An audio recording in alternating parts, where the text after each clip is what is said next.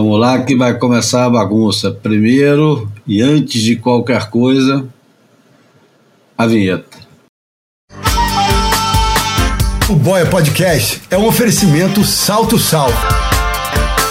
Correndo atrás do sonho salgado desde 1988.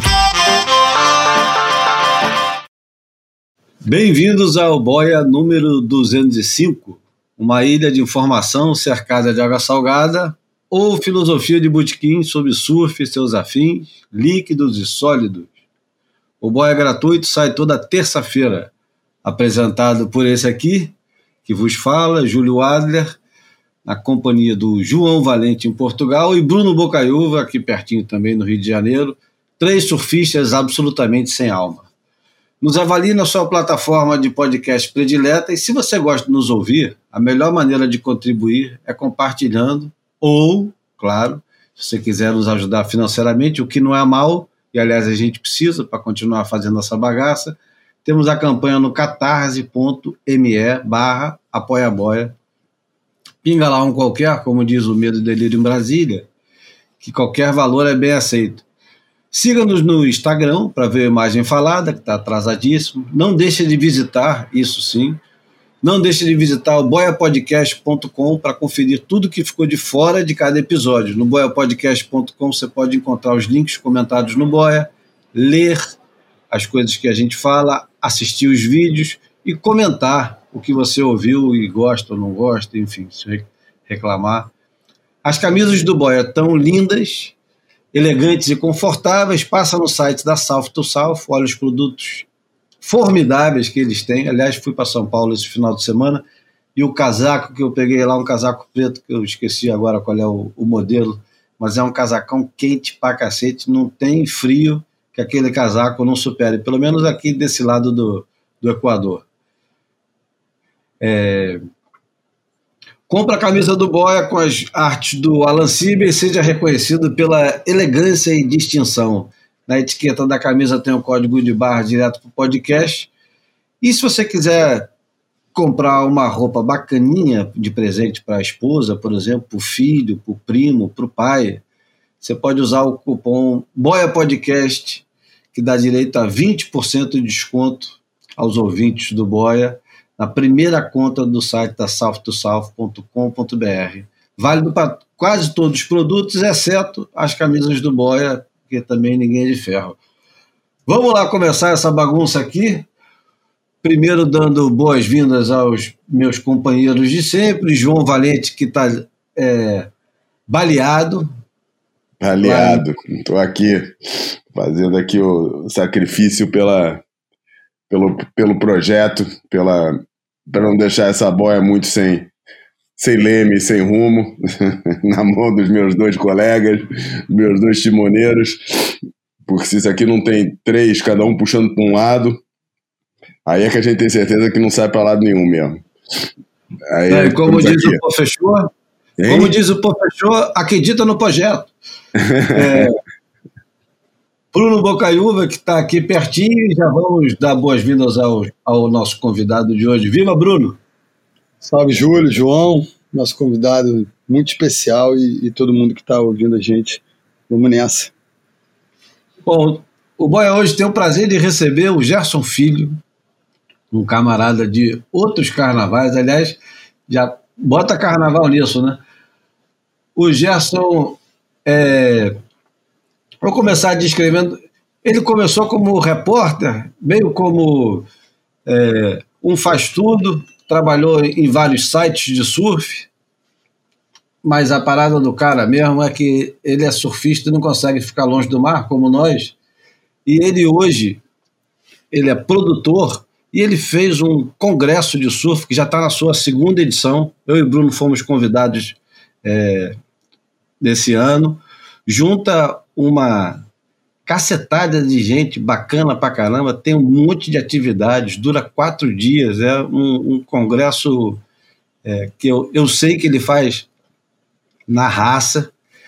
E tem mais, o, o Gerson é um cara que veio do subúrbio, é preto, com muito orgulho, e, pô, a gente vai falar hoje bastante com ele sobre o papel que ele tem no surf brasileiro de. Ah, vou falar do surf brasileiro, ia falar do surf carioca, mas é sacanagem, porque hoje em dia tudo que a gente faz aqui no Rio transborda para o Brasil inteiro, e por que não para o resto do mundo, e o Boia, de certa forma, é, é uma prova disso.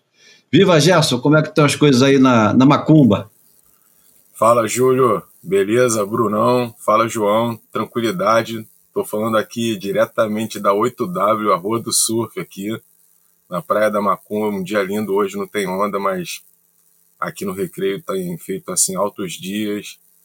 É uma honra para mim estar aqui no Boia, porque eu sempre fico esperando o Boia voar para escutar. E hoje eu vou ouvir minha voz no Boia. Assim, para mim é meio até assim, cara, sabe? Às vezes eu não estou nem realizando muito ainda, apesar de, de conhecer o Júlio pessoalmente, o Brunão, o João ainda não tive o prazer, mas eu ainda estou realizando, assim, entendeu? Vou, vamos ver como é que vai ser escutar à noite, assim, que normalmente eu escuto à noite. Vamos aí. Fica, fica tranquilo que vai, vai dar tudo certo. Ô, Caramba, dorme, já... dorme tarde, hein, Gerson? durmo, pior que durmo. Pior que durmo mesmo. Não, e porra, o Boia, você sabe que o novo slogan do Boia é Boia desde 2017 embalando seu sono. Não tem nada melhor para curar a insônia do que. Não, você... mas eu escuto tudo, eu fico amarradão escutando mesmo. Bom, eu vou, te, eu vou começar já pedindo para você explicar a escolha da tua música, que a tua música vai abrir hoje o Boia, que é a baita de uma música, de um disco foda. E aí já explica logo por que, que você escolheu, o nome da música, qual é o disco. Cara, é, Nação Zumbi é minha banda preferida, assim, nacional e internacionalmente. Quando tem show no Nação Zumbi, eu já acompanhava desde a época do Chico Science, Aí o Chico morreu, assim, todo mundo ficou meio órfão, o Jorge do Peixe assumiu ali, né? No início o Jorge do Peixe deu uma. Pô, o cara pegou uma banda já grande, o cara se superou, e desde então ele vem fazendo um trabalho consistente, né, cara? Aquela banda que eles têm músicas que são quase populares, parcerias que são, assim, com pessoas mais populares, porém eles mantêm aquela pegada ali, sacou? Você vê que é uma banda de turnê, uma banda de. Os caras pegam um ônibus e dizem que uma banda é boa, não sei se foi até aqui no Boy que eu escutei, ou se foi em algum lugar, quando você reconhece o trabalho individual de cada, né? Porra, aí você tem o Jorge do Peixe, você tem o Lúcio Maia na guitarra, você tem o Pupilo na bateria. Porra, e os caras começaram a fazer esse, esse Radiola, que é uma releitura de vários sucessos. Tem David Bowie, tem essa aí do Erasmo, e essa música para mim assim é uma das melhores músicas assim que, que eu escuto assim atualmente e é isso. É Nação Zumbi e nem Mato Grosso. Dois animais na selva suja isso da rua. Vamos com ela para começar Olá, esse né? que promete.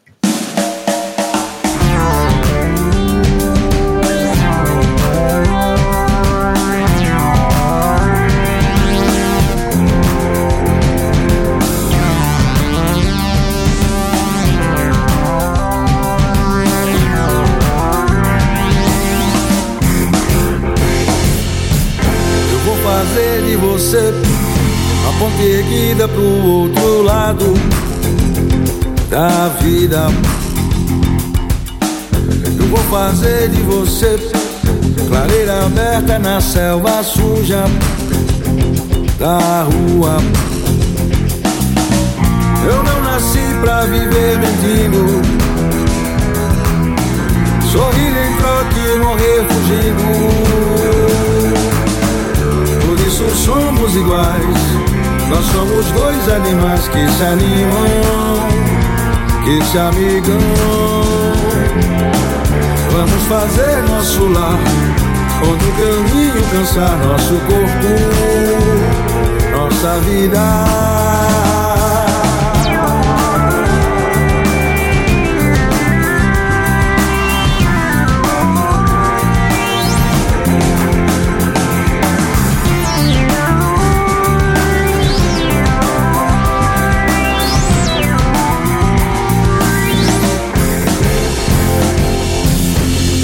Fazer de você a ponte erguida pro outro lado da vida. Vou fazer de você clareira aberta na selva suja da rua. Eu não nasci pra viver mentindo. Sorrir em troca e morrer fugindo. Por isso somos iguais. Nós somos dois animais que se animam, que se amigam. Vamos fazer nosso lar. Essa música tem história, viu, cara? A gente botou a música aqui semana passada e não fazia ideia de que uma música do Erasmo Carlos, gravada no álbum dele, que é o.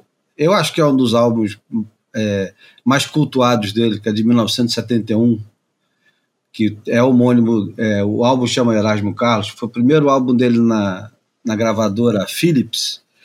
E, porra, só tem sonzeira nesse álbum. Mas o mais curioso de tudo é que essa música foi gravada pelo Taiguara, que era um, um cara que ficou conhecido pelas músicas de protesto, né? um cara é, subversivo. Mas o compositor dessa música, que é a coisa mais inusitada de todas, é o Peri Ribeiro. Caraca, essa música é do Peri Ribeiro. É do Peri Ribeiro, cara. Caraca, eu não imaginava isso. Eu não sabia. Pra mim era do Erasmo. Pois é, eu também achava que era dele. Que viagem. Bom, Ô, Gerson, lá, vamos... você sabe que você é homônimo de um dos maiores acordeon... acordeonistas brasileiros, né? Sei, cara, sei, por... sei porque é, foi até engraçado isso, né? Eu, eu curto forró pé de serra, cara. Eu, assim, entre outras coisas que eu faço na minha vida, eu já tive uma bandinha de forró, toco triângulo e um dia eu entrei no mercado, cara, nas sendas assim, aí eu tô lá na sessão de CD, né, tinha aqueles CDs mais baratos, tô lá fuçando assim a sessão de CDs, cara. Meu irmão, daqui a pouco eu olho assim, não acreditei, Gerson Filho. Quando eu puxo assim, cara, Gerson Filho Maria Inês, forró pé de serra de 1950 e tal. Brother, se você jogar Gerson Filho no Google, vem esse cara, o sanfoneiro. Mó barato, cara. No All Music, cara. Achei ele no All é, Music. É, é, é. Gerson Filho, meu Deus, muito engraçado. É, no site do Erasmo diz que a música é do Taiguara. Mas no, no, na resenha que eu li, disse que o, o autor real da música é o Peri Ribeiro. Mas tá tudo bem sendo Taiguara, o Peri Ribeiro ou o Erasmo, tá tudo em casa. Daqui a pouco vem o, vem o Dragão contar pra gente a história toda da música, porque a música é do Peri Ribeiro e por... Olha aí, fazer um concerto rápido nessa informação que eu confundi tudo. A música foi composta pelo Taiguara, que nunca a gravou, nunca gravou essa música. E o Peri Ribeiro gravou essa música assim como Nação Zumbi e o Erasmo Carlos. Então, fica aqui a correção. O Dragão nem precisa vir corrigir. A música não é do Peri Ribeiro, mas ele gravou a música, o que é tão bizarro quanto ele ter composto. E a música é do Taiguara. Pronto. Resolvido o, a pendenga. O Dragão ele manda toda semana um áudio de pelo menos 5 minutos, de 3 a, de 3 a 7 minutos, comentando o Boiler, nosso ombudsman, ele corrige datas, nomes, eventos, pranchas. Contextualiza as coisas que a gente fala. E relembra de, de momentos que estão associados à carreira dele como jornalista ou de surfista. É do cacete. Os, o, os áudios são imperdíveis. Uma vez a gente vai ter que colocar aqui uns pedaços dos áudios do Dragão para o pessoal ouvir. Oh, eu quero começar, vamos começar falando do campeonato, né? Uma das coisas mais frescas, né? Que não tem nada de novo, mas tá fresquinho. O campeonato aqui do Rio começou na semana passada, hoje é terça-feira, dia 27 de junho. O campeonato começou na sexta-feira, parece que já faz três anos. Sexta-feira, no mar que é, não prometia nada e também não entregou nada, foi um dia absolutamente morno. Bruno foi para lá, o Gerson foi para lá. Não, Bruno fez o Sport TV, a transmissão do Sport TV. Gerson, você foi para lá? Não, não, não fui não, Júlio. Assisti de casa aqui, era aniversário do meu coroa, 78 anos, festa e tal, fiquei, tô na área. Parabéns para ele. Isso, parabéns. É... Eu quero saber quais foram as. Começa por você, Gerson. Já vou te botar logo no fogo. Quais foram as impressões? Você normalmente está sempre presente nos campeonatos que tem aqui no Brasil. Não, entendi que você não foi por causa do aniversário. Qual foi a impressão de assistir de longe? Cara, eu, eu gostei, assim, não, não assisti. Eu vi a bateria do, do Iago e do, e do, e do Medina. É, eu tinha achado até que o Medina eu vi alguém dizendo que essa prancha do Medina é uma das melhores que ele teve, né? Que, nessa temporada, não sei se estou enganado. E fiquei impressionado com aquele aéreo lá que o, que o Iago deu, assim, sempre naquele estilo, parece que o cara não vai fazer nada, assim. O Medina com aquela, já aquela, aquela tática dele um pouco mais agressiva, e o Iago veio ali do nada, deu aquele aéreo rodando, aterrizou, eu falei, nossa, realmente é, é, é o cara tá num nível acima da galera e, e parece que consegue manter. Não sei se é, se é uma calma, mas ele transparece uma calma, ele transparece algo um pouco mais soul, né? Foi a bateria que eu vi, mas não, não cheguei mesmo a, a, a olhar tudo, não, cara. Eu vou até ter que olhar as baterias depois, não acompanhei de perto, não. Bom, Bruno e o João é, trabalharam no campeonato, fazendo a transmissão, um em Portugal, no Sport TV de Portugal, que não tem nada a ver com o Sport TV daqui, e o outro no Sport TV daqui. Os não dois tem nada também... a ver com o Sport TV de Portugal. Exatamente. Começa por você, João. Eu quero saber o que, que, você achou. Alguma coisa te empolgou? Foi mais do mesmo? Leu o texto do Shearer? Concorda? Discorda? Sem corda? É, vi, li, acompanhei, olhei tudo. Bom, para começar, vamos falar pro, vamos começar com a coisa, com, com as coisas boas. Comparado com o El Salvador, que estava com aquelas pausas porra, insuportáveis no, no, campeonato, apesar de eu ter achado até o momento a etapa de El Salvador foi a que mostrou o melhor nível de surf de, de, de alta performance, foi aquela, aquele que mais consistentemente, o campeonato que mais consistentemente pro, promoveu o surf de qualidade. É, as pausas eram insuportáveis e, claro, o exemplo maior acabou sendo aquela, aquele double é, restart que teve na bateria do Felipe. É, ou seja, comparado com isso, eu achei até um campeonato bem movimentado, sabe? Tinha muita onda, pessoal pegando muita onda.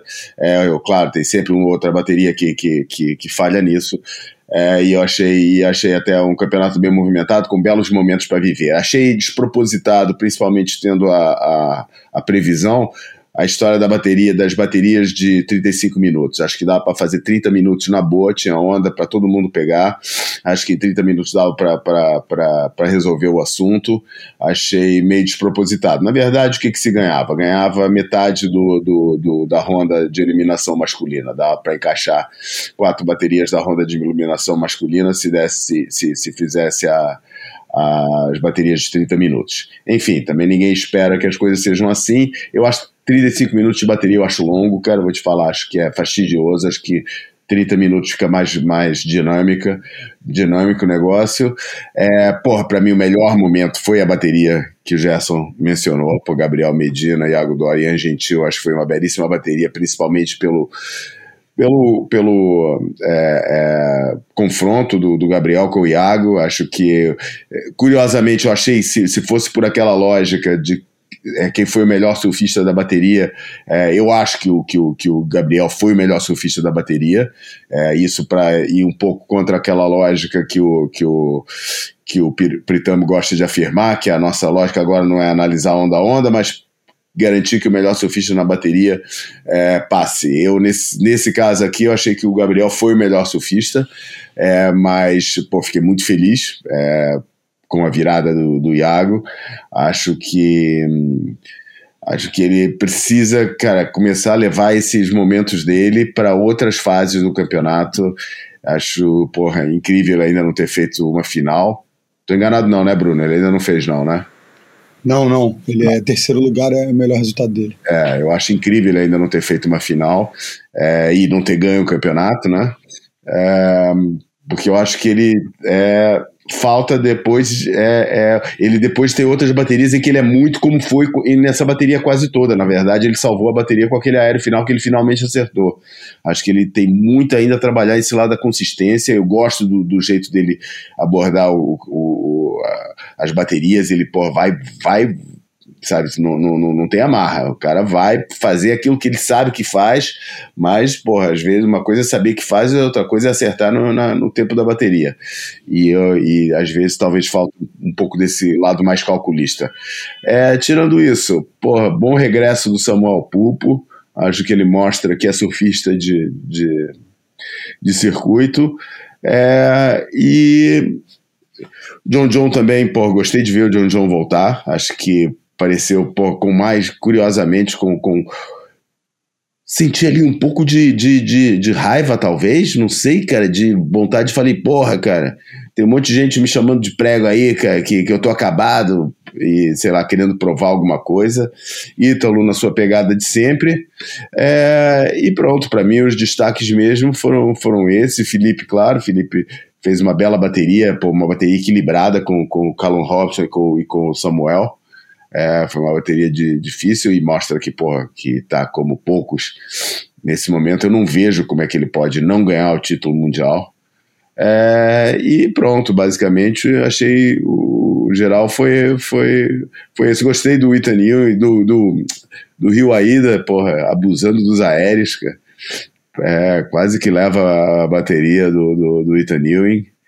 E é isso, cara. Foi, foi, eu achei um bom, um bom primeiro dia de campeonato, cara. Pena que, porra, que a previsão é para pior e não para melhor do que aquilo que a gente viu ali. Não, podemos ter surpresas e atenção que o campeonato é, vai terminar. Fala aí, Brunão, fala, manda a tua impressão ah, agora. E eu acho que você podia dar um pouquinho mais de atenção para as meninas. A primeira bateria das meninas foi muito boa. Não, é, então vou de trás para frente, tá? Pensando em falar em homem, então vou direto, porque só tem duas pessoas eliminadas do campeonato, né? Justamente a Silvana convidada e a maior campeã de todos os tempos, a Stephanie. E, e por acaso, é, campeã e vice na, das temporadas de 2008 e 2009, né? E a Beth Lu acabou eliminando a Stephanie numa, numa bateria que o Mar já estava dando é, anunciando que, que, viria a dificultar o trabalho de todo mundo. Eu achei até surpreendente né, eles, eles fazerem as duas primeiras baterias da série eliminatória das mulheres e, e cancelarem as duas últimas. Né? É, Para mim, isso é, é, é, pelo menos no meu, na minha, no meu HD aqui, é, é, raro isso acontecer. Eu acho que ou, ou não faz ou faz tudo. Né? Então, quando eles começaram a fazer aquela série de eliminação, eu falei: vão até o fim. E a gente estava lá transmitindo, ficamos surpresos, inclusive, porque no, nos bastidores ali, a gente geralmente tem uma, uma pessoa da WSL Internacional falando com, com a turma lá da, da TV Globo e a gente foi surpreendido com, com a interrupção da série no meio, né? E, enfim, a Silvana eu acho que não estava...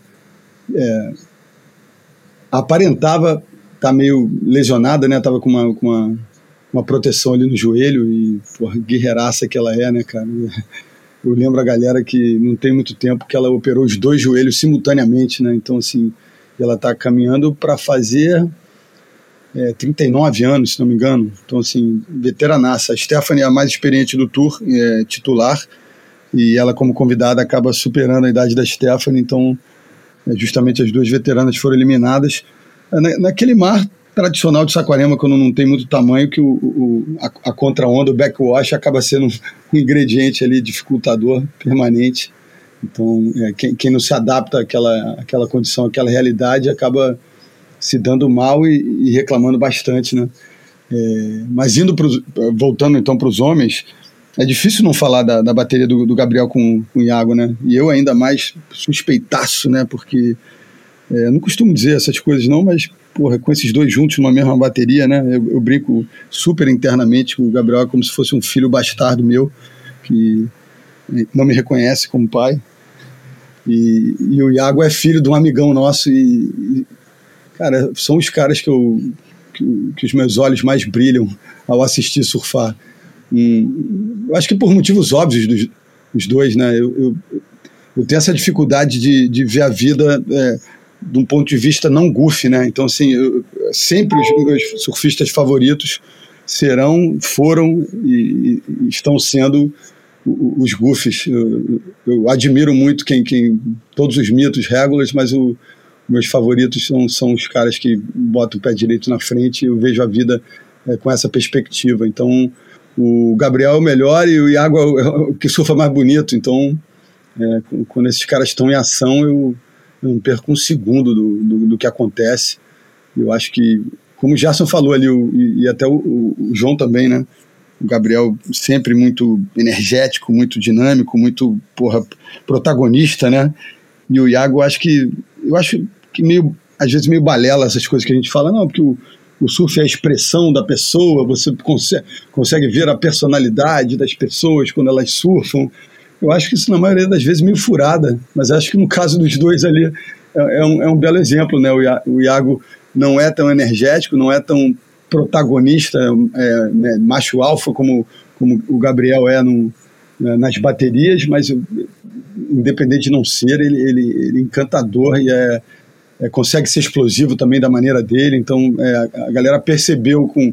É, eu acho que a partir dessa bateria, que aquela direita funcionava com uma rampa interessante, e o Iago tirou proveito de pegar a onda maior naquele momento da bateria e é, fez o que, o que ele faz, né? Assim, de, em 30 minutos, esses caras produzem um, um, quase um filme de surf, né? Com, o cara pega a esquerda, uma direita, e depois vai trocando nota e vai melhorando a performance. Então, é, foi alucinante. Aquele 883 eu fiquei ecoando na minha cabeça como, como ele executa aquela manobra é, com, com, maestria e, enfim, aí acaba meio um pouco fora da, do radar na primeira metade da bateria e, e assume ali a, o brilho do, do, é, do, do, vencedor de uma maneira muito especial e eu acho que isso eclipsa um, um pouco do resto do, do é, da fase, embora é, o, o, John tenha superado ali com nove eu acho mais espetacular a manobra de giro e sendo de backside também, acho que tem um grauzinho de dificuldade especial, então essa é a bateria que continua martelando na minha cabeça. Bom, a gente não falou uma coisa que eu acho que é importante pra cacete, talvez a, é, o, o dado mais interessante desse, desse primeiro dia, que a, aparentemente, e eu acho que porra, o, o Boy ele se presta muito mais para essas coisas do que simplesmente um comentário. É, não vou dizer que a gente fez um comentário raso, mas muito mais do que um comentário raso, são essas particularidades que chamam a nossa atenção. A prancha do Medina diminuiu de volume. Ah, e então é. Porra, por favor, desculpa. É. É porque eu, e, o jeito, e o jeito que ele estava é, usando a prancha, eu acho que está começando a mu mudar. E, porra, eu sempre imaginei que o Medina, quando é, começasse a prestar atenção no equipamento dele, não como resultado, mas como performance, o negócio ia mudar. E está começando a mudar. Fala aí, Bruno. Não, não, eu, excelente. Eu tinha colocado isso na minha cabeça e, e quando eu vou falando é, sem anotação nenhuma, às vezes eu, eu, me perco um pouco mesmo. É, eu acho que tem duas coisas. Eu acho que ele, ele, ele tá assim feroz na preparação física. Se a gente reparar, ele deu uma secada no corpo dele e ele já tinha feito essa mudança de, de volume, né? Ele trabalhava, ele chegou a trabalhar, eu acho que com 31, é, ele foi para 30,5 depois eu acho que ele desceu para 29,5. Então, assim, não sei nem se ele já está em 29. Mas é impressionante o que a ausência de espuma, né, de, de, de espessura, com, com um cara que, que é esse, porra, esse monstro, monstro, monstro de primeira grandeza, é, pode fazer, né? Eu acho que ele acaba conseguindo ângulos ainda é, mais contundentes, é, às vezes mais curtos quando ele precisa e mais alongados quando ele está afim. Então, aquela aquela rasgada que ele dá, que foi, eu acho que quase que viralizou com várias linguagens diferentes, com a onda inteira, com a onda cortada, com câmera lenta, a gente percebe que é, é, essa, esse processo somado dele ganhando, é, dando uma secada no corpo e, e, colocando uma prancha mais fina, mais leve, meu amigo, porra, os adversários que se cuidem, porque o cara, é, quem, se, se ele não podia melhorar em alguns aspectos, a gente percebe que ele pode, né? Então é, é muito especial isso e, e, excelente assim colocação o, o alerta para a gente não deixar de falar disso, porque eu acho que isso faz muita diferença é, e, e, ali é, ficou é, registrado isso, né? E, e, mais uma coisinha que eu não falei antes é é impressionante. Eu, eu costumo dizer que o, a elite mundial é, é uma pós-graduação de surf de competição, né? e o, e o João com, com, essa narrativa de ter entrado, saído e voltado, eu, eu, percebi uma evolução do João do Challenger Series que ele surfou no final do ano passado para a primeira fase desse evento do CT esse ano, cara. Como ele já está mais, é, mais agrupado, mais consistente, menos quebrado, né? Ele, ele, ele, é muito energético e tem um estilo bem particular. Eu acho que ele, ele, ele já está mais consistente, mais fluido e, e, e, mantendo aquela selvageria que, que marca o surf dele, né? Que eu costumo comparar muito com, com o Neco, mas é um, é um, é um Neco contemporâneo, um Neco de ângulos próprios, de, de ângulos atuais. Então, porra, eu, eu, eu, colocaria uma luz especial no, no jeito que o João está surfando e, e, como ele tem evoluído assim a cada campeonato. Impressionante isso para mim. Bom, eu não vou falar da, do desempenho nem do campeonato, porque acho que já está já tá mais do que falado. O que eu vou falar é o, a impressão do lado de fora, não só do lado de fora do campeonato, como o lado de fora d'água. O, o Eric Logan, o Bruno Pesca mandou uma mensagem hoje de manhã comentando o, a análise. Ele fez uma análise do, da atitude da WSL barra Eric Logan em relação ao Brasil para ter uma coisa mais diplomática, mais aceitável.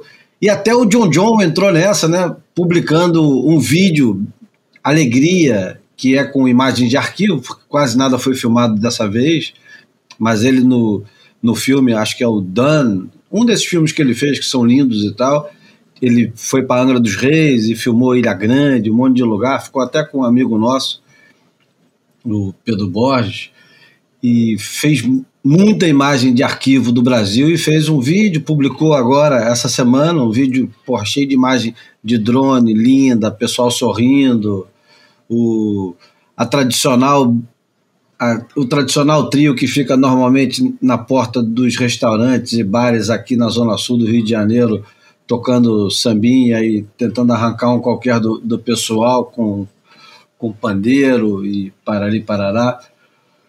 E existe uma preocupação clara da WSL em mostrar essa suposta alegria em estar no Brasil e, e do Eric Logan em, em, mostrar o quão satisfeitos eles estão com essa parceria. Tu faz essa leitura também, Gerson?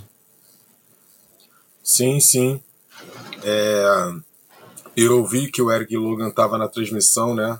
e eu tava falando, e eu também assisti esse vídeo aí do John John. Achei bem maneiro. Vi ali também, tem algumas imagens dele surfando, se não me engano, na Bahia, pegando os tubões assim. E vi também esse lance do samba que você falou, achei bem maneiro esse vídeo aí, pela linguagem, assim, bem cinematográfica, né? Fotografia bacana. E eu acho que, cara, acho que é por aí mesmo, sabe? Eu acho que é, os caras eu vi aqui, por exemplo, nesse evento que teve aqui na Macumba, né, que foi o Duct Tape. Porra, cara, os caras ficaram amarradões, os gringos aqui para um lado e para o outro, deu onda grande. Eu acho até que esse evento foi um contraponto ao que está acontecendo agora nesse, nesse momento das pessoas um pouco pintarem o brasileiro como é, ah, ameaça. Porra, quem que vai ameaçar nada? Isso aí é algum um, um outro idiota hater ali que escreveu uma mensagem os gringos vieram aqui para Macumba, cara. O, o Tuda ficou igual pinto no lixo aqui. O Michael February, é, o cara escreveu até um artigo, se não me engano, no Softline, assim, enaltecendo a hospitalidade brasileira, enaltecendo assim a, a, a, praia da Macumba, a vibe, falou que foi show de chácara, show de sorrisos. Então, é, cara, essa acho que é a nossa vocação mesmo, sabe? Ninguém fica é, bolado com o que vê os brasileiros sendo sendo garfados, mas é porque a gente, cara, a gente gosta, entendeu? A gente gosta de mesmo de surf, a gente gosta de competição. E o brasileiro, cara, quando vai lá, aprende, você vê no skate que aconteceu, cara, sabe? A gente ficou um tempo também ali, o Bob apareceu, Mineirinho, e hoje tá ali o brasileiro. Todos os esportes que a gente se, se realmente se, se é, é busca mesmo se aperfeiçoar, é, o brasileiro, ele, a gente conseguiu isso. E a gente aqui no, no, no Rio, no Brasil, é, é sorriso, é, é, abraço, cara, é, é, sangue bom, entendeu? Todo mundo gosta, assim, quando os gringos eram os caras aqui no. Antes dos brasileiros serem, serem os caras do circuito, a gente via ali na alternativa. Pô, eu era moleque, eu ia pegar, ia ali pro Barra Mares para pegar autógrafo dos caras. Eu vi um monte de amigos meus, todo mundo fazendo foto com os caras. Então eu acho que é isso, cara É, e, e, a WCL, ela, ela, ela, aos poucos, talvez ela esteja percebendo isso, né, cara? Que o Brasil ele só, só tem a agregar. O surfista brasileiro, o torcedor brasileiro, só tem a, a agregar, sabe? De todas as formas. Mais ou menos é, isso. Assim, eu, eu vou até mais longe. O Brasil é o único que tem a agregar. É, não, eu, olha, uma coisa também que não podemos deixar de falar, cara. A gente não pode deixar de citar aqui a, a jornalista Anne, é, Sandra Anneberg e falar a famosa frase dela, que deselegante, do. o Kelly Slater é convidado para ser wildcard do circuito mundial e na segunda oportunidade que ele tem de aparecer como convidado, o cara faz um. me dá um. um porra, vou usar a ah, é. É. Segunda ou... oportunidade mesmo, porque ele é anfitrião na, no rancho, né? Então não tá valendo. Ali é zerado. Ele é convidado, mas é anfitrião, aí zero o jogo. É Essa, verdade. Ele... A primeira oportunidade que o cara tem, o cara não aparece no, no negócio que ele foi convidado e, e foi convidado, porra, com uma contradição grande e tal, que Porra, que deselegante. Eu, só, eu vou falar deselegante para não chamar de filha da putagem, né? Então a gente fala que deselegante, mas caramba, o cara não veio, mandou aquele caô, famoso caô. Esse caô é antigo pra cacete. Ele, ele usa, desde a década de 90, ele usa o, ca, o caô do machucado. Mas tá sentindo joelho, costas, pô, tô meio mal. Os caras não, eles estão sempre meio mal, você já reparou? Não tem nunca uma entrevista desses caras que eles estão 100%. Tô me sentindo.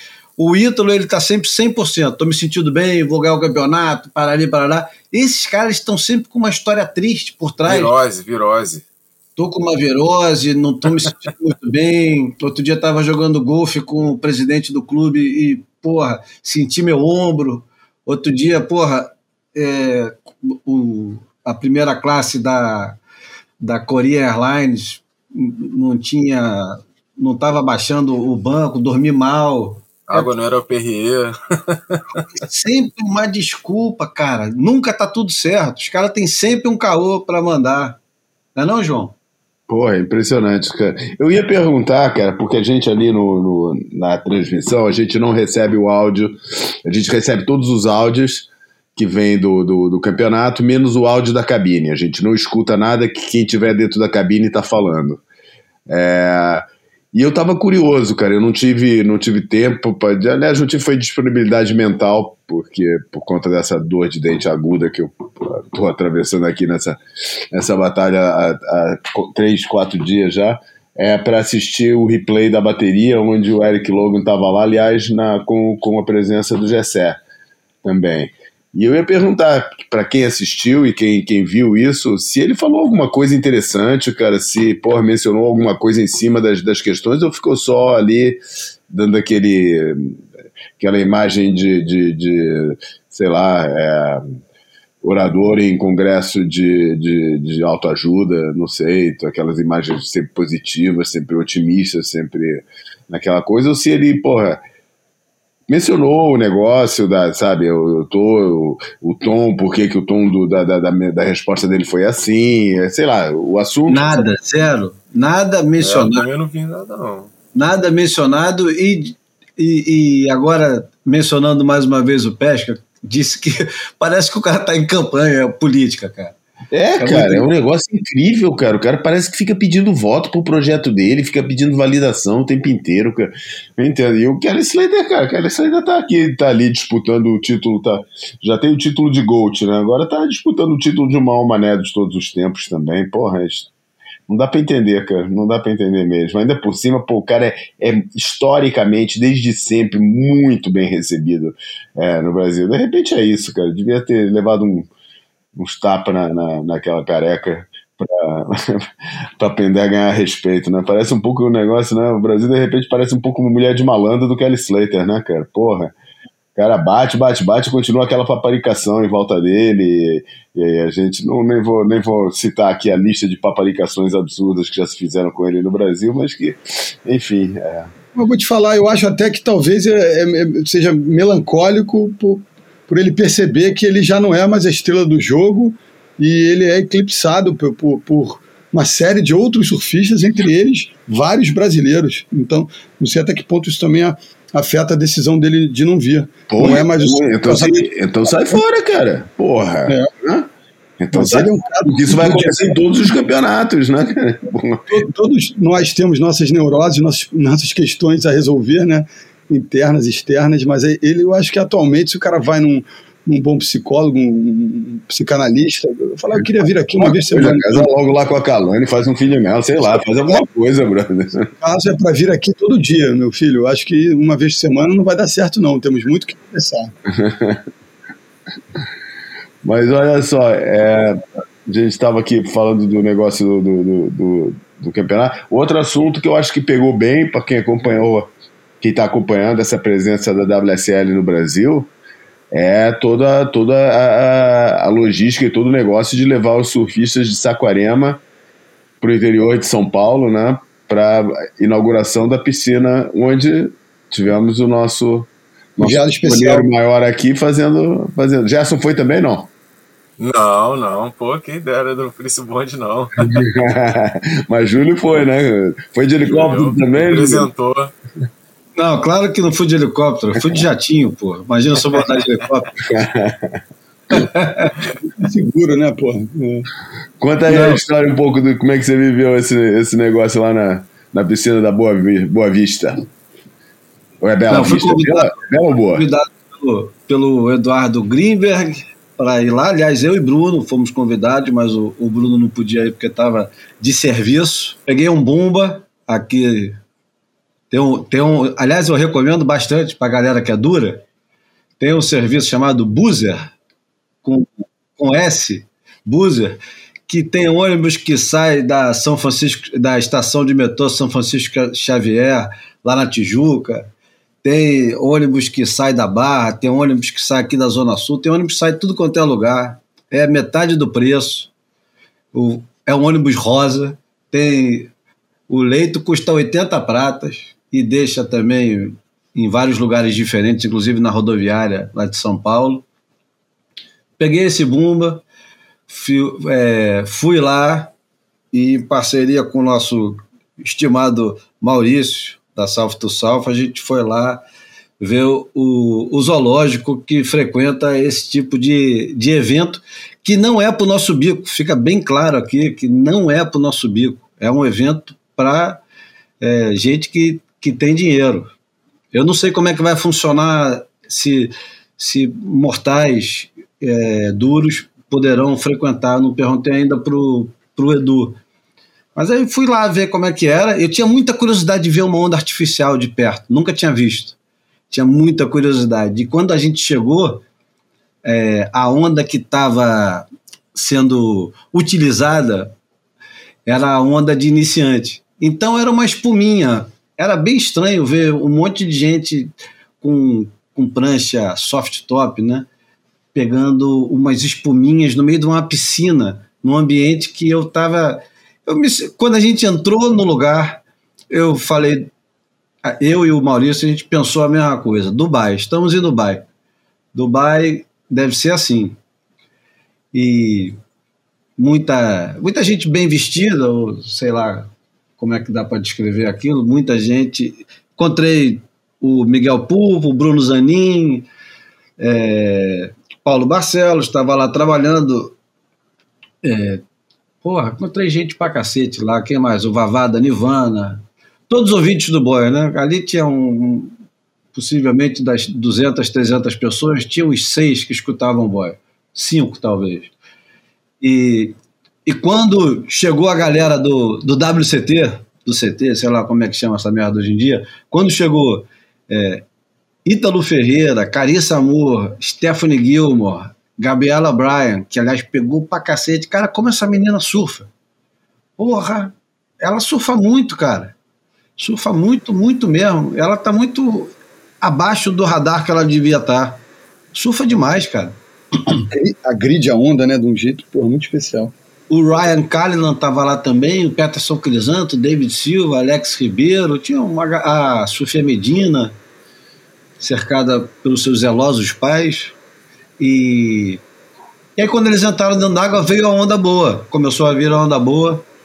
Cara, dá muita vontade de surfar. A onda, a onda é boa de verdade. Não tinha onda de tubo, não vi funcionando a onda de tubo. Mas a onda, tanto a direita quanto a esquerda, porra, cara, é, dá muita vontade de surfar, só isso que eu posso dizer. Dá, eu não, não surfei, só tinha horário às sete da noite, depois de tomar meia dúzia de, de goró, não dá para você porra, entrar sete da noite dentro d'água com holofote, um frio do cacete, e, e não tinha, não tinha conversa. Mas, pô, a experiência foi legal, foi, eu gostei de ir, de ver. Tomei. Teve uma uh, boca livre? Boca livre, é claro. É, tudo com, com barracas do Itaú Personalité, American Express. Ganhei brindes, o que é sempre bom, ganhar brindes. Né? A gente quase que praticamente vai nesses eventos para receber brindes. Né? Fiquei de olho nas pranchas. é, cara, foi legal. Eu gostei de ir. Tomei três copos de. Um drink que o Maurício ficou sacaneando. O drink chama Fitzgerald. Já tomou, João? Eu não. É doce? Eu não gosto de bebida doce.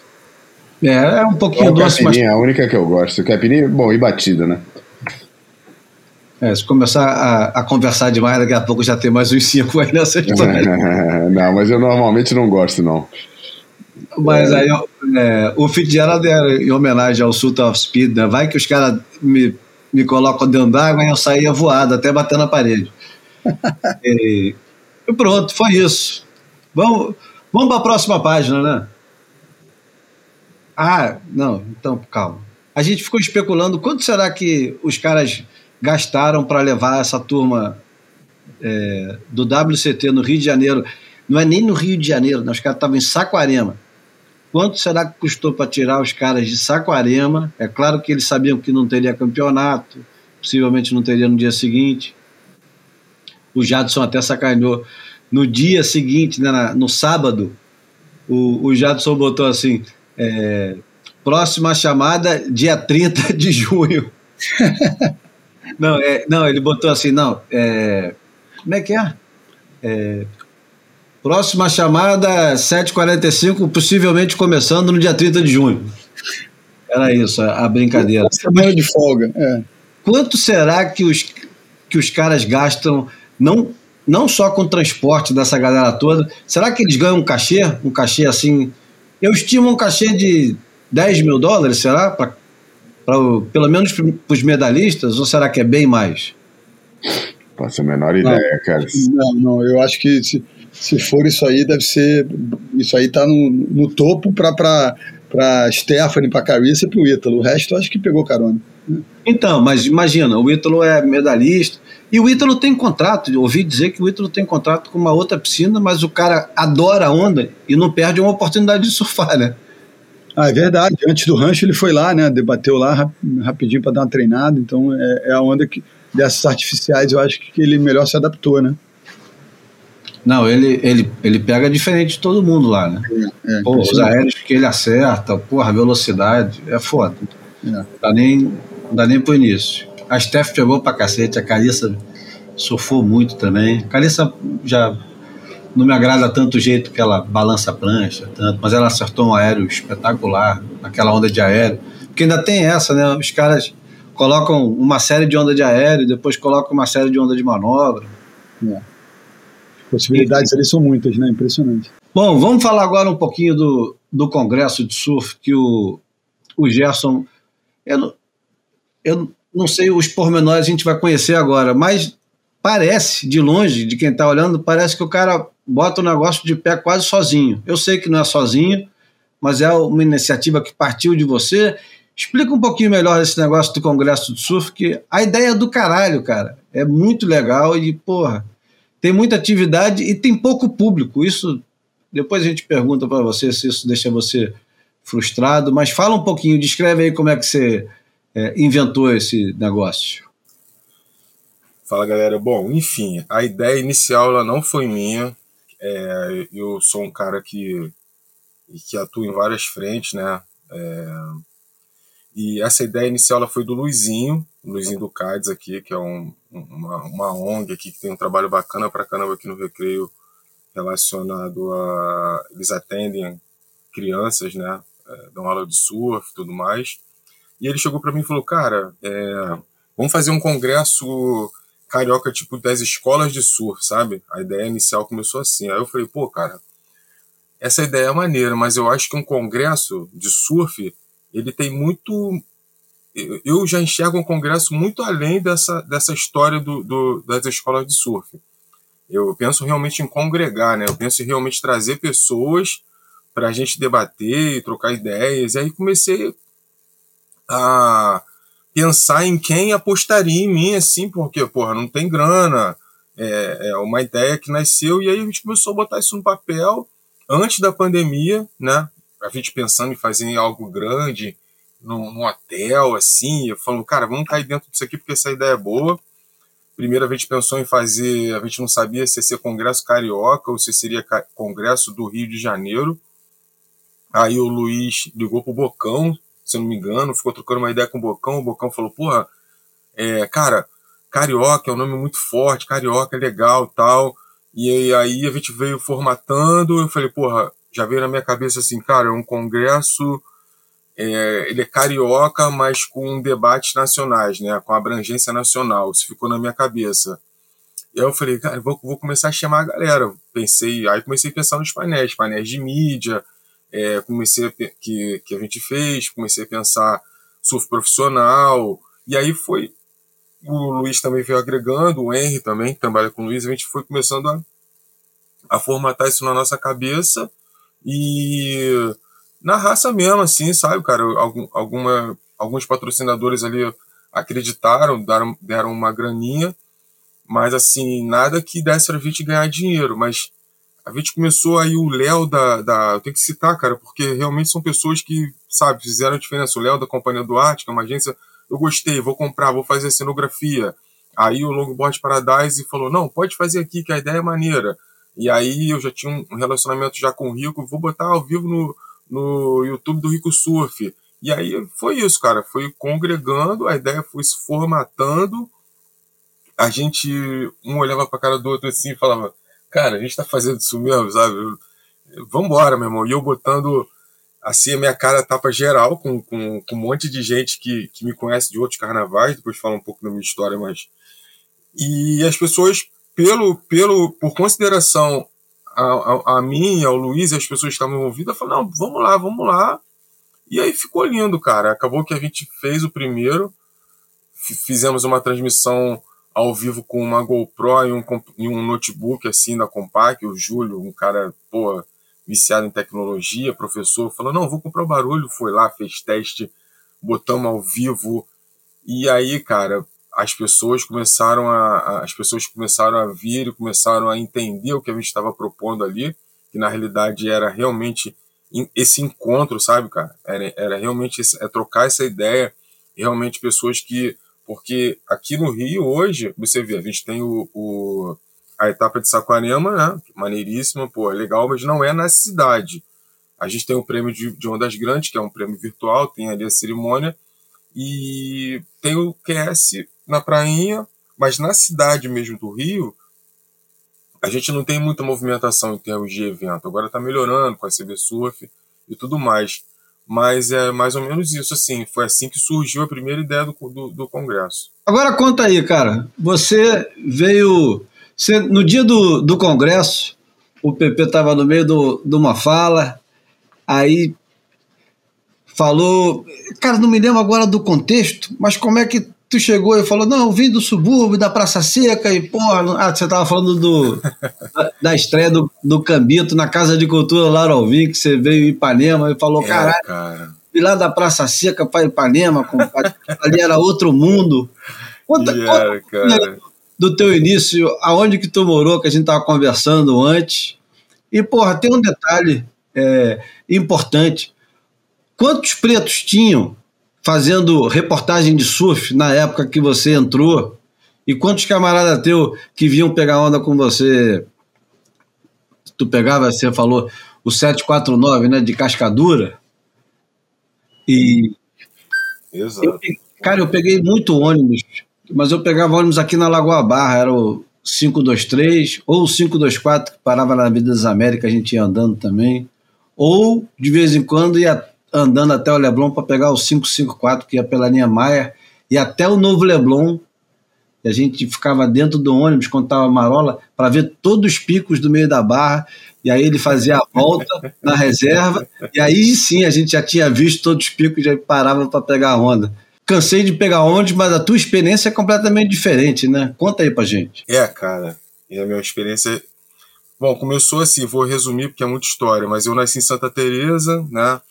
Ali no Almirante Alexandrino, quem conhece aqui o Rio, é um bairro que até me amarro pra caramba, é um bairro muito legal aqui no Rio, um bairro meio europeu, assim, tal, tem um bonde tal, muito astral, cheio de artistas. De Santa Teresa, teve minha avó vendeu a casa e a gente foi parar em Curitiba, nos anos 80. Ficamos um ano em Curitiba, voltamos. Meu pai desempregado falou: Cara, é, arrumei a casa de uns amigos para vocês morarem e vocês vão para lá. Eu, minha mãe e meus dois irmãos, um irmão e uma irmã. Aí fomos lá para já para Praça Seca, lá na estrada da Chácara, que é a Chacrinha, que hoje em dia é um lado é dominado por miliciano, outro dia é outro é tráfico, aí paz e a Chacrinha. Mas na época não tinha milícia, o tráfico era fraco e e era uma chácarazinha mesmo, assim, era uma rua de terra. Moramos ali durante um tempo. Depois aí, para sair daí, a gente foi para Guadalupe. Morei lá em Guadalupe, mó doideira, é, perto da Melhoramentos ali, quem conhece o subúrbio do Rio. Cara, numa casa sem água, pá, aquela loucura, né? Anos 80, né, cara? A galera assim, classe média baixa, aquela luta, assim, casa própria, beleza. Desse, fui parar na Praça Seca, na Praça Seca meu pai já estava mais estabilizado, e na época, Praça Seca era um lugar bacana. A gente tinha é, o Bob's, a gente tinha o cinema, a gente era um bairro assim, classe média, com algumas pessoas classe média alta. Tinham casas bacanas, o pessoal tinha. Era um bairro bem, bem legal assim, de morar, cara. E ali já tinha uma galera que surfava e eu ficava olhando, isso eu tinha uns 13 anos, assim, sabe? E eu ficava olhando, assim, uma galera passando com algumas pranchas, e falava, cara, o que, que é isso? E eu sempre fui muito ruim de bola, assim, eu era muito ruim. Eu sou preto, negão, nego já, pô, esse cara joga bem. E, pô, muito ruim. Meu irmão joga bem, mas eu sou muito ruim de bola. E ali na Praça Seca, cara, eu comecei. Um amigo meu comprou um skatezinho RK. Depois eu até conheci o Cadinho, né, do Cadinho. Comecei a andar no RKzinho. Aí fiz 14 anos. Queria comprar uma prancha. Meu pai falou: pô, cara, prancha, meu irmão. Pô, eu falei, pô, pai, quero uma prancha, quero surfar. E meu pai, pô, surfar, prancha, ficava me olhando assim. Nem eu sei por que direito eu queria uma prancha. E aí meu pai falou assim, cara, ó, eu te dou uma bicicleta, prancha eu não te dou não. Aí eu fui, me, me fiz o lance do Globinho, na época tinha o Globinho, que era, você entregava jornal. Hoje eu sou jornalista, meu primeiro emprego foi entregando jornal, uma viagem, né, em 87. Aí ali eu já comprei minha pranchinha com 14 anos, e aí já tinha uma turminha, assim, na, na Praça Seca, dos meus amigos, assim, de, a gente começou, cara. É... E aí, agora eu lembrei, um cara, a gente tinha um skatezinho, e um cara apareceu e, e trocou nosso skate gringo, que a gente era lindo skate. A gente pegou um Morey Bug, um Elton, horroroso. E a gente ia para São Conrado, ficava surfando com aquilo. Até que eu comecei a, a frequentar o recreio, cara. Recreio dos Bandeirantes mais especificamente ali o canto do recreio, né? Que o canto do recreio ele era assim, cara. Você falou de zoológico, ele era tipo um zoológico. Por quê? Porque ninguém morava no recreio. Eu não sou tão antigo assim, mas eu vou fazer 50 anos agora em janeiro. Então, ninguém, assim, a galera do surf mesmo, tinha uma galera, claro, que morava no recreio. Mas essa galera que eu vinha era a galera de Marechal Hermes, Cascadura, Madureira, São João de Miriti, Nova Iguaçu, Ilha do Governador e todo mundo que, era o lugar mais acessível para quem morava no subúrbio era ir para o recreio. Por quê? Porque a gente tinha que. A gente pegava a prancha em casa e era muito ruim ficar, ruim ficar levando a prancha no ônibus, entendeu? Eu. Na Praça Seca, às vezes a gente tinha que pegar o, um. ir andando ou pegar um ônibus para Cascadura para pegar ônibus em Cascadura para ir para o recreio, porque o ônibus passava tão cheio que ele não parava.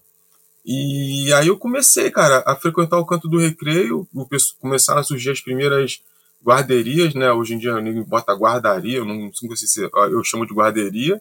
Foram os primeiros barracões, eu comecei a guardar prancha no recreio. E aí, cara, é... surgiu ali uma geração de surf que Eu entendo que não é falada porque o surf, claro, que surf surgiu na Zona Sul e é, é são consequências, né? Ele vai, a cidade vai se desenvolvendo nessa direção e com, com esse desenvolvimento as outras atividades entre, ela, entre elas o surf. E aí, cara, no canto do recreio era, era Betinho Bombeira, era o Jerônimo Teles, era o Cláudio Emerick, era o Alexandre Andrade. Eu já olhava esses caras e falava, meu irmão, que é, tipo, o que, que é isso? Eu quero, eu quero fazer parte disso aqui, brother. Eu sou preto, é, eu não eu não conseguia eu não conseguia arrumar emprego em loja porque não existia o cara preto trabalhar em loja de surf pô tá maluco né irmão preto trabalha na segurança na televisão antigamente era só na técnica e no surf quem tinha de preto na minha época que, que trabalhava com surf tá até hoje cara que é o Tonzinho o Sapão o Pancho quem, quem é de campeonato de surf ah, todo mundo conhece esses caras Porra! que, que furaram o bloqueio ali, assim, trabalhando de spotter. Mas você vê, a gente não tem, salvo engano, juízes negros, sem assim choramingar, bababá, mas é uma, é uma consequência do desenvolvimento, eu acho que da sociedade, né, cara? E eu olhava aquilo assim e falava, brother, não, mas eu, eu, eu, eu quero trabalhar com surf, meu irmão. Eu não consigo trabalhar em loja, porra, então. E aí foi andando, cara. E aí o tempo foi passando, né? Eu, eu, eu fui, fui estudando ali até a, a hora que eu, com 19 anos, cara, eu, eu não, com 16 anos eu vou voltar aqui, desculpa se eu estou me alongando, eu comecei a produzir uns eventos assim. E aí a gente fundou a ASPS, Associação de Surf da Praça Seca. E aí a gente começou a fazer uns campeonatinhos, o, até o Rick Lopes, que é locutor hoje aí da CB Surf, ele é da Praça Seca também. E os, um dos primeiros eventos que ele fez locução foram esses eventos que a gente fazia lá na Praça Seca. E aí a galera do subúrbio começou a se encontrar ali no, no recreio, cara. É, tô me alongando muito, que é muita história, cara. Aqui não tem alongamento demais. Não, é, aqui não tem limite não, porra. E, e aí nessa, nessa fase, eu com 19 anos, fiz o tal do curso do de Shaper, eu e um amigo meu, Udo, que não é o Udo Basta, é o do Reis. E aí eu falei, cara, beleza. E eu, era, eu trabalhava de office boy nessa época numa corretora de câmbio. Então era Shaper, office boy. eu falava, brother, eu quero ser Shaper. E aí comecei nessa de ser Shaper, fazia umas pranchas para meus amigos ali, um estoco. Algumas funcionavam, outras não. Até que, cara, eu, eu já conheci o Jabá, Milton Jabá, né? Que é um, porra, uma figura aqui no Rio de Janeiro, até no Brasil, quem não conhece o Jabá. E aí o Jabá, eu, eu shapeava em algumas. shapeava na Finish Glass, que era, era na, lá no Camorim, ali onde era a antiga energia do Lip. E aí o Jabá falou, brother, chega aí, vamos shapear aqui em casa, aqui em casa tem sala de shape. Eu, ah, tem sala de shape na tua casa? Como assim, meu irmão? Vai eu, lá no Valqueire, chego lá no Valqueire, simplesmente era um centro de umbanda gigante, que a mãe do Jabá e o Jabá era um bandista, e tinha o centro de umbanda em cima e a, a sala de shape e a laminação embaixo, brother. E a lixação. Quando eu olhei aquilo assim, irmão, eu falei, não é possível que isso exista, cara. E o Jabá, naquela época, eu tô falando, cara, sei lá, 90 e pouco, o cara já, já fazia depois esse, esse esquema meio lost, assim, ele já pichava as pranchas ele já escutava Racionais, ele já andava de skate, já fazia uns aniversários dele lá que o, o Sávio, irmão do Dadá, até que morreu, que era um, ia lá tocar baixo. O Lúcio Flávio já frequentava. Cara, era uma cena assim. O André Joranelli, que hoje é, tá na, lá em Santa Cruz, na Califórnia, ele era atleta, cara, ele vivia lá com a gente. Então, foi uma efervescência, era eu, éramos, aí a gente fundou a União Subúrbio Shape, que éramos eu, o do Reis Hamilton Jabá e o Fábio Ribeiro, que é um negão assim de dois metros de altura, que era shaper e morava em Realengo. Cara, aí tu imagina isso, irmão, na minha cabeça. E aí, e aí, cara, eu fiquei, eu fiquei trabalhando como shaper durante vendo os ídolos, né, cara, vendo a gente anunciava no Adrenalina News, que é no jornal de, de lá da Baixada Fluminense. Do Edson. Do Edson, que tem que ser lembrado, o cara entre. Porra. E aí essa cena suburbana do surf, cara, porque muita gente fala assim, o Dadá é o Subs. O Dadá não é Subs, cara. O Dadá é da Tijuca. Com todo hum. respeito, ele é meu ídolo. O Dadá é o cara que eu olhei assim e falava, caralho, todo mundo queria, queria ser o Dadá. Mas os, ele é um cara que já era astronauta pra gente, sacou? A gente não tinha essa, essa ligação com o Dadá. Eu tinha com o Dadazinho, que, é, com o Jabá, que eram os, e outros caras que, que, que surfavam bem do subúrbio. E aí essa cena suburbana foi que me, que me projetou, e aí eu tive algumas pessoas que fizeram diferença. Claro, não posso deixar de citar o Rico, que sempre me ajudou. É, tiveram outras pessoas que no decorrer da, da, da minha vida foram aparecendo. O, é, eu depois, depois dessa história toda que eu falei do subúrbio e tudo mais, eu, eu segui militando no, no, como shaper. E aí chegou uma hora que eu falei, cara, shaper tem que ter dinheiro para fazer prancha, shaper tem que ter equipe. E eu fazia uma prancha, fazia assim, uma prancha pro Luiz Oberlander, que era um garotão lá de Itacoatiara, negão também. De repente ele até ouviu o podcast. Aí o Luizinho, cara, a prancha ficou maravilhosa, quero outra, quero outra. Acabou, não tinha como fazer outra. Aí eu falei, porra, shaper não dá porque eu não tenho vou tentar fazer outra parada. Fiz prova para bombeiro, em 98 guarda-vida, passei em tudo, chegou, fiquei reprovado em vista. Falei, cara, fudeu, agora eu vou. Falei, vou ser jornalista, 25 anos. Aí, cara, entrei na. Entrei, arrumei um emprego de.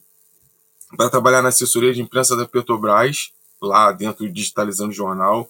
Comecei a entender o que era jornalismo numa assessoria de imprensa gigantesca, era um andar convivendo com um monte de jornalista, só nego fero. Falei, ah, então isso aqui quer ser jornalista, né? Não, arrumei uma, na época uma, uma namorada que era jornalista, a mãe dela era jornalista. Falei, ah, jornalista, então beleza, vou fazer. Aí me matriculei na faixa. Aí eu falo, aí é o que faz diferença. Algumas coisas fazem diferença na minha vida. Quando eu entrei na faixa, eu, eu achava que. Eu falei assim, vou entrar na faixa, mas eu não vou ter dinheiro mesmo para pagar, então eu vou ao invés de eu, de eu, falar que eu tenho o segundo grau completo, eu vou me transformar num, num universitário, que não era tão democrático assim, estou falando de 99. Daí eu fiz faixa, foi um divisor de águas na minha vida, né, brother? Botafogo, centro de Botafogo. Porra, filho de artista, filho de músico. E aí eu só sugando, né, cara? Assim, só conhecendo gente maneira, só é, mergulhando naquele universo ali mais Zona Sul, meu irmão. Nessa época eu estava morando na Penha, sim, já já estava morando na Penha. E comecei a conhecer um monte de gente bacana, comecei a entender de jornalismo, professores, a gente falando de raça, eu lembro da minha professora Valderez falando, primeira aula de, de antropologia, ela falando, primeira coisa, raça, nossa raça é humana, ponto, nós temos etnias, negra, não, não. raça é humana, quem tem raça é cachorro, o ser humano, a única raça que existe é a raça humana, e eu, ah, pode escrever essa parada para sociologia. Fui, fui crescendo. Nisso, é, escrevi para sites ricos, escrevi para Waves, escrevi para Hardcore, alguns outros veículos, assim, esporadicamente. E aí, cara, uma outra, uma outra. Aí eu terminei a faculdade, continuei, e aí, por essas essas encruzilhadas da vida, me deparei com uma outra turma que foi um outro upgrade que foi a, a mídia bacana. Que aí eu fui trabalhar com o Márcio Bacana, que era o cara que tinha feito todo o trabalho de divulgação do Carlos Bulli, desde que o Bulli começou a. que ele ganhou o Mundial em 98. Então, a mídia bacana, ela foi a minha, a minha pós-graduação em comunicação.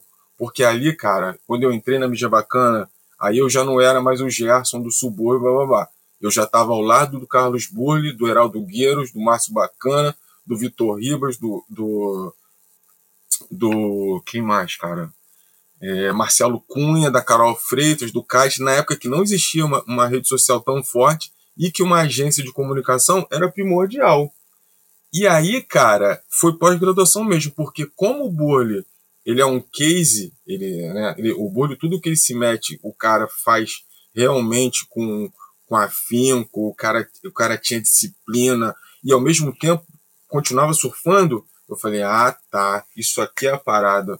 E aí colhei nos caras, começamos, a, a gente virou referência em, em, em a gente virou referência em, em, em comunicação, eu tive contato até com o Brunão, oferecendo pauta direto, o Globo, aí, cara, Maia, Scooby, Trequinho, é, a equipe toda da TNT. Enfim, cara, é muita história, galera, muita história mesmo. Falei pra caramba. Nossa.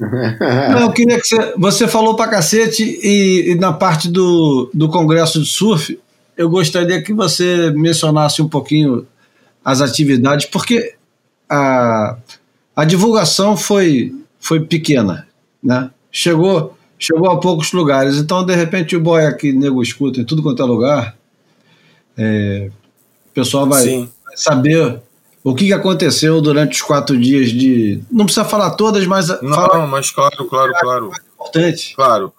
E, e o Congresso, cara, como, como eu estava falando, a ideia é realmente. Ela nasceu de, de unir a galera, né? E a gente pensou em painéis, né? Quais são os painéis que a gente pode fazer? Aí a gente começou a elaborar. É, surf mais 55 anos, por exemplo, que é um painel assim, tem vários surfistas com mais de 55 anos com uma história bacana. Aí começamos a chamar o pessoal, não necessariamente famoso, pessoas que têm mais de 55 anos e que são surfistas.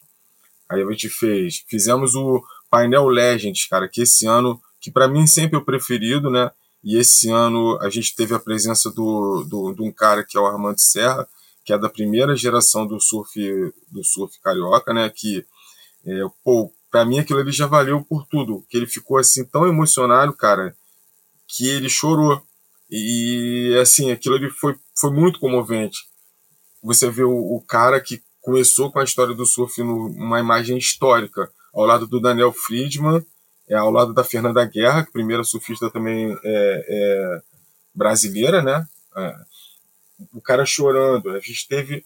Aí a gente começou a pensar, cara, tem que chamar o Kronig, aí vamos chamar o pessoal da, da Wetworks, que são os shapers, para ter uma, uma, uma, uma mesa redonda. Vamos falar com o pessoal do Towin. Aí a gente fez uma palestra sobre Towin, surf Towin. E eu tenho que agradecer ao Alemão de Maresias, que abraçou também a ideia e o alemão apresentando. E um de surf grandes na, na, na remada. Aí a gente pensou também no pessoal do Parasurf. Fizemos uma, um painel também com o pessoal do Parasurf. Pensamos no surf feminino. Esse ano até a gente o painel de de surf profissional, a gente unificou. Ia ser um feminino e um masculino, mas acabou que por conta de, de agenda, a gente fez junto. E quem mediou foi o Guilherme Erdi. Então a gente tinha o Guilherme Erdi, a Sara Osório, cara, no mesmo, no, no, mesmo, no mesmo painel, que a Sara Osório é uma menininha aqui de 14 anos, a Mariana Areno, o, o Cauã Costa, cara, no, assim, no mesmo no mesmo na mesma bancada discutindo sobre surf. Isso aí foi é, tem sido encantador, cara. E as pessoas realmente, Júlio, é só até agradecer aqui o é, Brunão, o João deu para vir estar em Portugal, mas foi muito bacana, cara. O retorno que a gente tem tem sido muito bacana. E aí você até, você até me perguntou sobre o público. E até lá o, o meu sócio Luiz, ele falou, cara, mas, poxa, ninguém não vem, muita gente não vem. Eu falei assim, cara, é, a gente tem que falar, é, a gente tem que fazer e falar com as pessoas. Quem, tipo, quem entender a importância disso que a gente está fazendo, você pode ter certeza que vai vir. E a gente está transmitindo online, hoje em dia é tudo online, as pessoas vão vão entendendo, porque eu entendo também que, que às vezes as pessoas não assimilam muito bem o que é o Congresso. E a gente realmente não fez uma, uma divulgação, até, é, eu até falei com o Luiz que não achei que a nossa comunicação estava boa. Porque o que acontece? É, nesse, nesses dois primeiros, a gente acumula várias funções. Então acaba que é, eu não faço só a comunicação, né, cara? Eu faço a comunicação, faço a produção, o Luiz faz um monte de coisa, o Henry faz um monte de coisa, e a gente tenta fazer o melhor possível, entendeu? E é assim que, que o congresso nasceu. E aí, o pessoal do Sobrasa, que é do Davi Spilman, abraçou a ideia. Então a gente promove também essa parte de, de socialização, a gente teve uma palestra esse ano muito bacana com sobre tubarões para criançada. Então, a cada ano que vai passando, a gente tenta agregar atividades e, e encontros que, que tenham a ver com surf e que a gente teve também de acessibilidade, né? Não sei se eu falei com do pessoal do Parasurf. Então, a gente tenta é, a cada ano agregar novas novas é, atividades novas palestras para que fique cada vez mais interessante. Maravilha. É, esse negócio que você falou da divulgação é, uma, é um fenômeno bem interessante que, que eu acho que vale um parêntese que se bobear vai durar mais tempo do que a gente imagina, como tudo no boia. Se você faz uma mesa de influências, de repente a tua divulgação melhora, né? Tu pega um pessoal alegre, assim, que tem mais de não sei quantos mil ou milhões de seguidores, e aí você bota o pessoal para falar da relação deles com o surf. E aí, quem sabe, o negócio não bomba, né? E o cacete. E eu tô falando isso de sacanagem, mas é muito sério isso que é, tô falando ao mesmo tempo. Que vou usar o Por Dentro no Tour, que é um primo distante do Boia, é um podcast é, que tem no, no YouTube, não sei se tem também nas plataformas de áudio, só vejo no YouTube, do Felipe Zobaran com os dois Marcelos, Marcelo Andrade e Marcelo Bosco eles se dedicam quase exclusivamente ao surf de competição e pediram cadastramento no evento de Saquarema, da WSL. E o, o, cadastro, o cadastro foi recusado. Quer dizer, o credenciamento foi recusado, porque já tinha esgotado. Mas a quantidade de, de conteúdo, vamos chamar de conteúdo, que é uma coisa tenebrosa e vai para qualquer lado, porque quando eu vou ao banheiro de manhã, assim, quando todos nós. eu deposito conteúdo lá. O conteúdo serve para tudo, né? Esse pessoal da. Do, os conteudistas, eles é, são ativos e eles são super bem-vindos, né, cara? Convidados para os happy hours da Corona, é, eles estão sempre em eventos sociais. É, tudo, porra, tem uma vila em Saquarema com uma porrada de, tem, inclusive, João, tem o turismo de Portugal lá. Não sei se você já eu viu. Vi, eu vi. Do turismo de Portugal. E, e cara, o, a WSL no formato que está hoje, e, que já, e já vem sendo assim há bastante tempo, é muito mais importante alguém que crie conteúdo instantâneo e engajamento instantâneo, uma coisa que seja para ontem, não para daqui a três, quatro dias, com profundidade, isso não interessa a ninguém. Isso que a gente está fazendo aqui, por exemplo, não interessa a ninguém.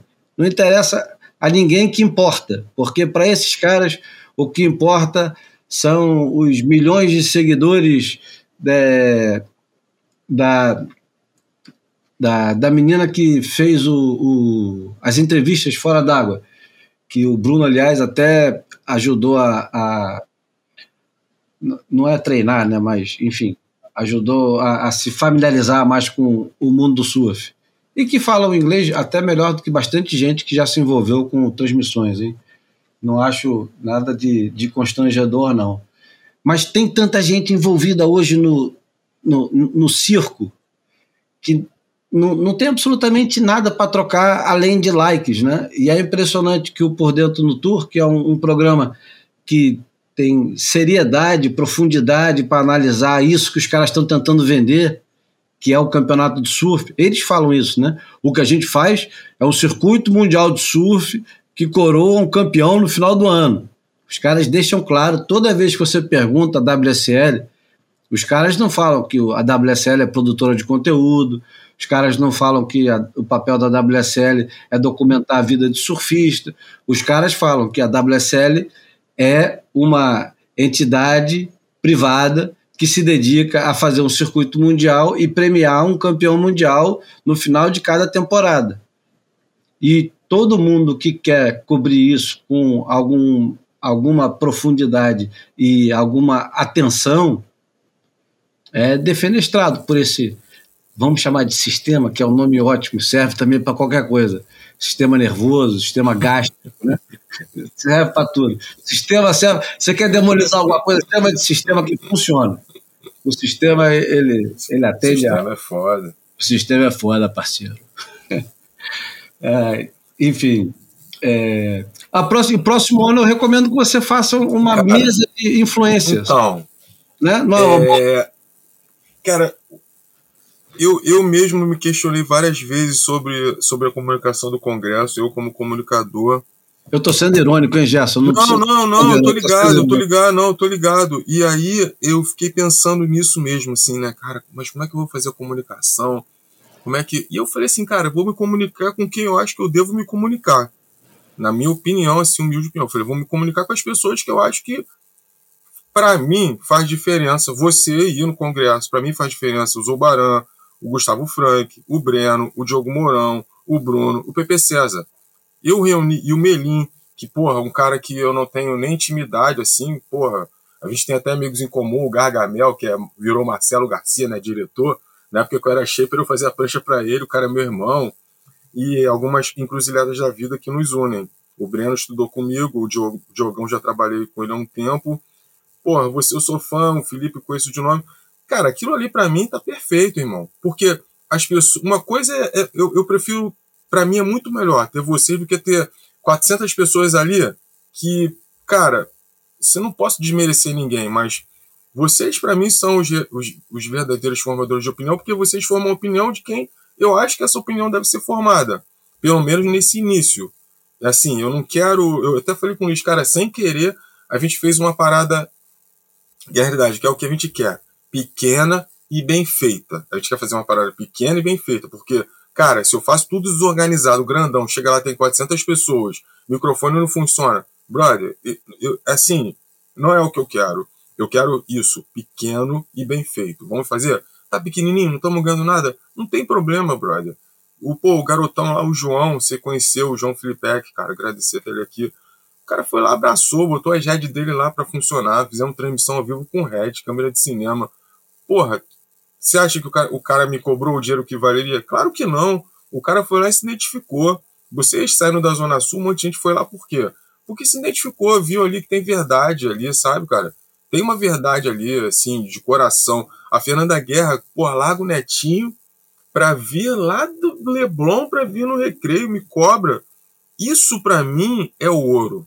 Esse é o ouro que eu quero. É assim, as pessoas. O, o Luiz até falou, cara, nem meus professores vieram. A galera do recreio não veio. Eu falei, cara, relaxa, irmão. Relaxa. Quem tinha que vir veio. E assim, mais importante, quem veio saiu amarradão, saiu com uma energia boa, saiu feliz sabe, viu ali a verdade no nosso olho, cara, sabe? Todo mundo que vai ali, meu irmão, é verdade. Ali a gente, tá, a gente tem uma verdade na, na, nas atitudes. É, quem, quem me conhece, assim, sabe que o tipo de relacionamento que eu tenho com as pessoas, o jeito que eu gosto de lidar com as coisas, sempre procurando ser mais claro possível, sempre o jogo aberto. E é isso, eu acho que quando a gente, assim, as histórias que a gente que a gente vê de sucesso, elas são assim, cara. É uma ideia com amor, né? Que você vai ali, você vai regando. Hoje, hoje eu tô aqui no Boia. Isso aí, quanto, quanto vale isso aqui falando de um congresso? Sabe, cara? Eu tô aqui, isso para mim é, é, é, imensurável. Tá aqui trocando uma ideia com vocês. Que... A gente conversa o preço mais tarde. então, é, depois eu vou ter que fazer o Pix pra galera. Então, o, o, o Zobaran foi lá, citou, citou no, no Por Dentro do Tour, que eu assisto também. E isso aí, quanto vale isso, brother? Isso espontaneamente, sem você.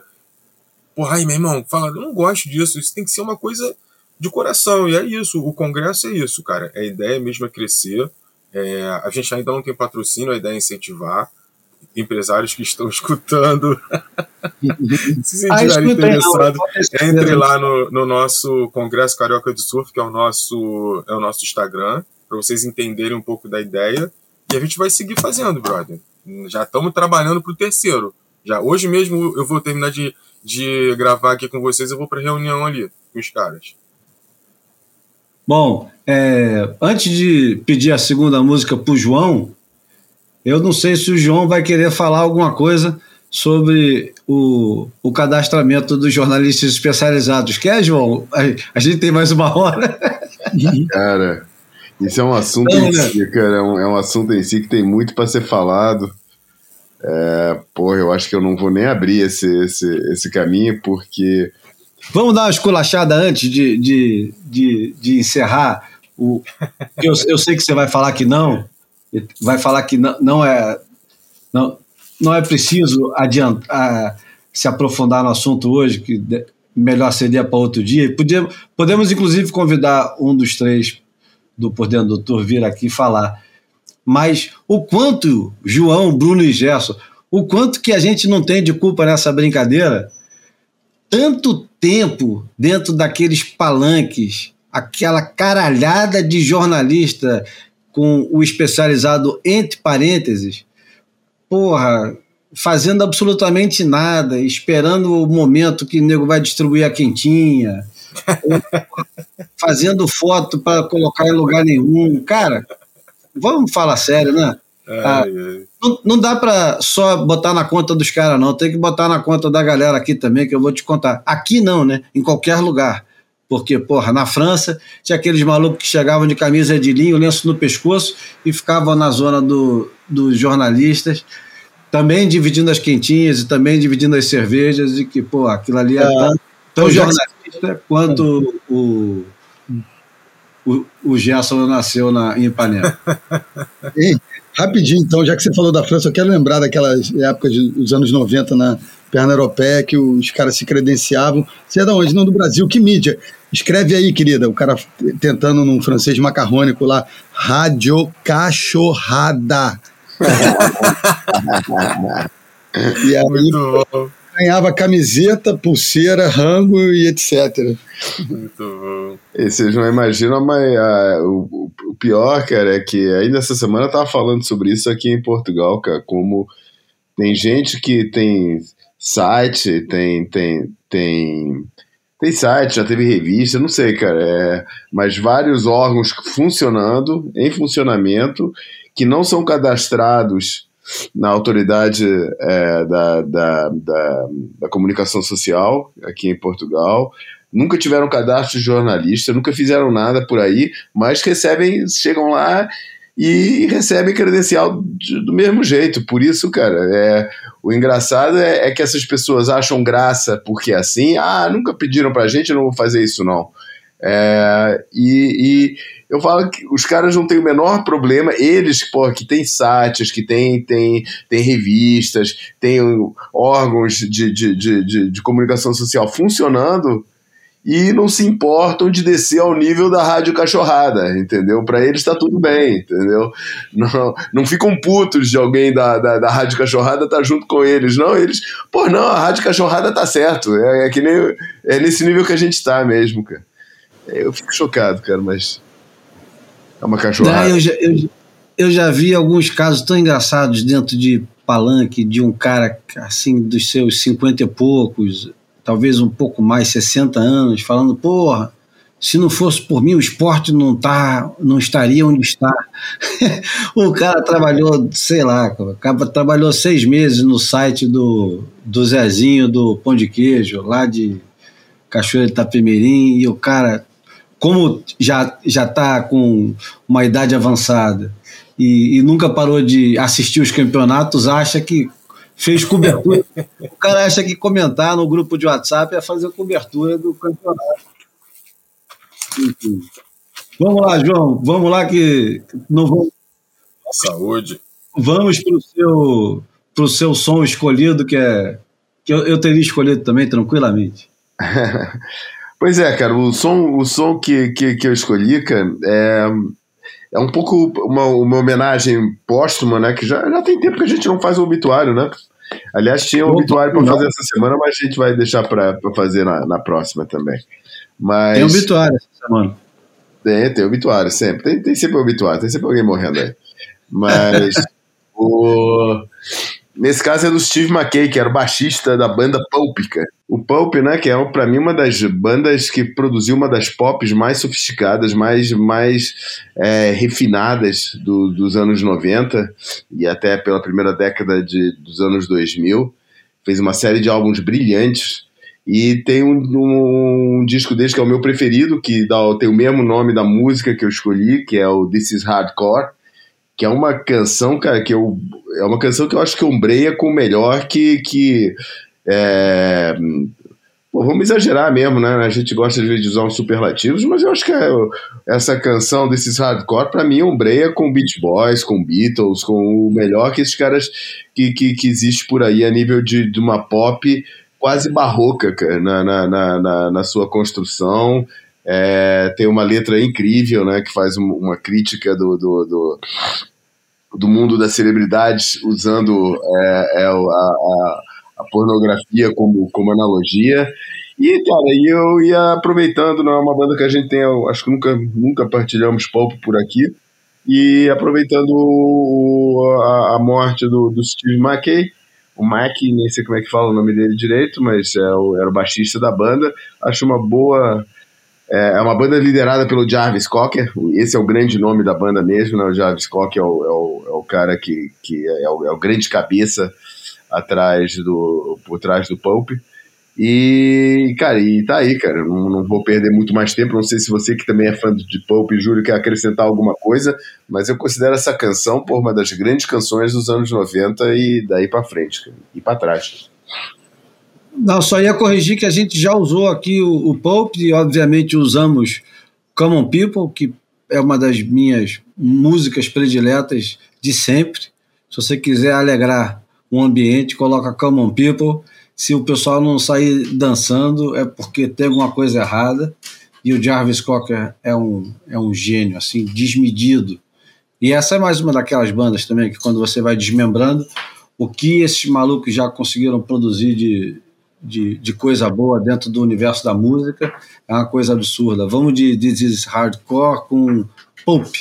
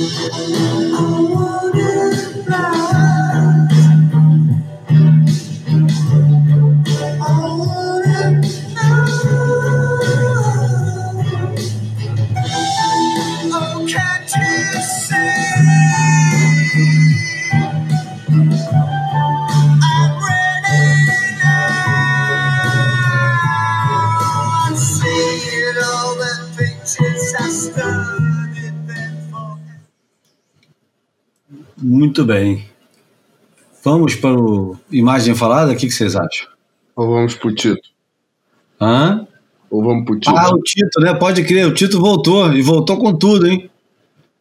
Voltou e voltou com tudo, é sempre bom ouvir o Tito, né? Vamos com o Tito e o Pra lá de Marrakech. Aguenta aí que eu já vou colocar a vinheta. Esse papo já tá qualquer coisa. Você já tá pra lá de Marrakech. Salvem, salvem, amigos do Boia. Hoje eu trago uma outra história interessante das muitas coisas interessantes que aconteceram na minha vida. Nos anos 80, o meu amigo Carlos Probst é, me convidou para um passeio num barco que ele tinha recém comprado no Amazonas. Era um barco boiadeiro, que é um barco utilizado pelos habitantes do local para levar o gado da, da terra baixa para a terra alta quando o rio sobe, no período de chuvas, e no período da seca, levar o gado outra vez de volta do do, das terras altas para as terras baixas, que com a maré seca aparecem. Maré seca não é bem assim, né? Porque o rio é, sobe e desce duas vezes por ano, com período chuvoso. Então, o Carlos me convidou para fazer um passeio com o barco que ele tinha recém comprado. Eu fui para Manaus e fiz um passeio maravilhoso com a esposa, os filhos. Foi uma viagem muito agradável. Conheci lugares que eu não conhecia, no Rio Negro, o arquipélago das Anavilhanas, que é o maior arquipélago fluvial do mundo, que fica no Rio Negro, a poucas horas de distância de barco de Manaus. É... Depois dessa viagem, o Carlos ficou empolgado e resolveu transformar esse barco num barco de turismo. Apesar dele estar muito sujo ainda, porque nesse transporte do gado das terras altas para as baixas e vice-versa, o gado deixava um resíduo muito mal cheiroso no chão, porque levava muitas horas e o gado fazia xixi e cocô no compartimento enorme que tinha embaixo, é, acima da, embaixo das cabines, né? Então ele me convidou para trabalhar na reforma desse barco. E eu fiquei encantado com a possibilidade de passar um tempo morando no Alto Rio Negro, porque o projeto era levar o barco até Novo Airão, onde vários estaleiros reformam, constroem é, barcos é, é, de, de linha, né, como eles chamam lá, né, barcos de linha, que são os, os barcos regionais, grandes. Acho que eu não sei, o barco dele devia ter uns 20 metros, uma coisa assim. Era um barco maravilhoso, um barquinho bem, bem típico do, do, do das águas dos rios da Amazônia. E, e eu acabei fazendo isso. Eu fui morar no, em Novo Airão, no Alto Rio Negro, aliás, no Médio Rio Negro, de frente para o arquipélago das Anavilhanas e amarrado num estaleiro. É, contratamos vários carpinteiros para tirar a madeira na floresta e usar diretamente na reforma do barco que deixaria de ter aquele vão aberto enorme para o gado e seria transformado em nove cabines, oito para passageiros, uma para o comandante. E, e aí foi um dos melhores e mais fantásticos períodos da minha vida proporcionado pelo Carlos. Eu fui para Novo Airão, sem expectativa de volta, não sabia quanto tempo demoraria a reforma. E acabei ficando lá vários meses, vários meses, porque é um trabalho lento, manual, você precisa de uma peça de 3 metros por tanto de centímetros, e aí o cara vai na floresta e volta com essa peça. Então o trabalho era muito lento, e fizemos, depois de um longo período, o barco inteiro, com essas nove cabines maravilhosas, com ar-condicionado. Botamos o barco de. Não ficou um barco de luxo, mas ficou um barco extremamente confortável para com essas oito cabines de passageiros, dava para levar oito casais, 16 pessoas, e cada cabine tinha o seu banheiro particular, ficou muito legal mesmo. E eu só comandava mais ou menos, a, a coordenava a, a construção e a reforma que foi uma época muito boa da minha vida. Enquanto os caras estavam trabalhando lá, muitas vezes, eu pegava uma das canoas que o barco tinha e atravessava o Rio Negro, ia lá para o meio, para o arquipélago das Anavilhanas, e ficava rodando lá no meio daquelas ilhas, acompanhado dos peixe-boi, dos, dos é, botos e de vários peixes, é, é, serpentes, tinha muita coisa, muito bicho mesmo que vivia naquelas ilhas em frente a Novo Airão.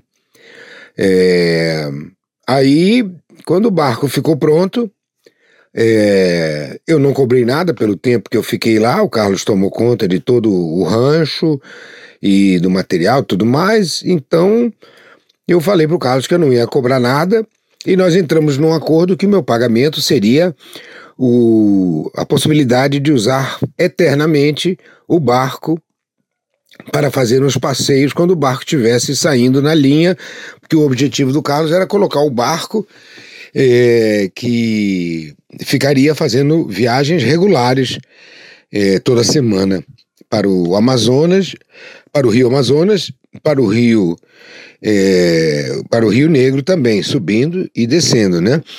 E com os turistas à medida que eles viessem chegando. E aí eu voltei e até hoje eu tenho esse passe livre nesse maravilhoso barco regional, que caso o, os nossos ouvintes queiram conhecer, chama-se Amazon Clipper. O Amazon Clipper continua sendo maravilhoso, tantos anos depois, mais de 30 anos depois, ele continua sendo um barco, quase 40 anos depois, ele continua sendo um barco maravilhoso, cada vez mais organizadinho. Você viaja é, levando é, os mantimentos, né? Que o, o, a organização do passeio do Amazon Clippers cuida de tudo, tem cozinheira, marinheiro, tem tudo.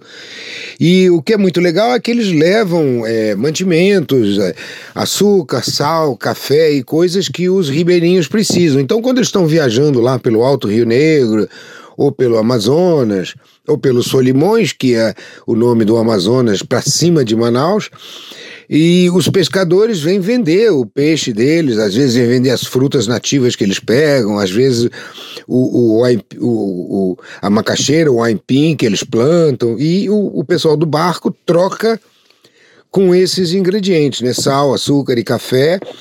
E com isso eles satisfazem os, as necessidades dos ribeirinhos e conseguem comida fresca para servir para os passageiros que quase sempre são europeus, porque os brasileiros não se interessam muito em conhecer o Brasil, principalmente essa parte amazônica. Então o barco continua viajando, é maravilhoso, é uma coisa espetacular. Eu amo o Amazon Clipper.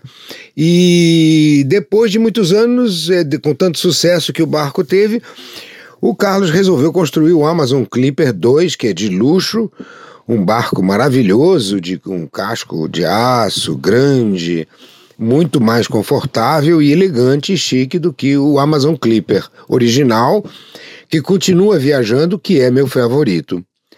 Então, vocês que quiserem conhecer, basta digitar Amazon Clipper no, no, no, Google, na internet, e vocês vão achar um monte de imagens maravilhosas desse barco que eu ajudei a construir e vivi um dos períodos mais lindos da minha vida nesse médio Rio Negro, na região da, do arquipélago das Anavilhanas.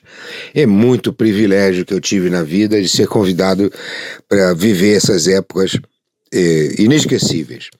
Obrigado, ouvintes do Boia, queridos. Um grande abraço a todos e até a semana que vem. Esse papo meu tá qualquer coisa e você tá pra lá de terra.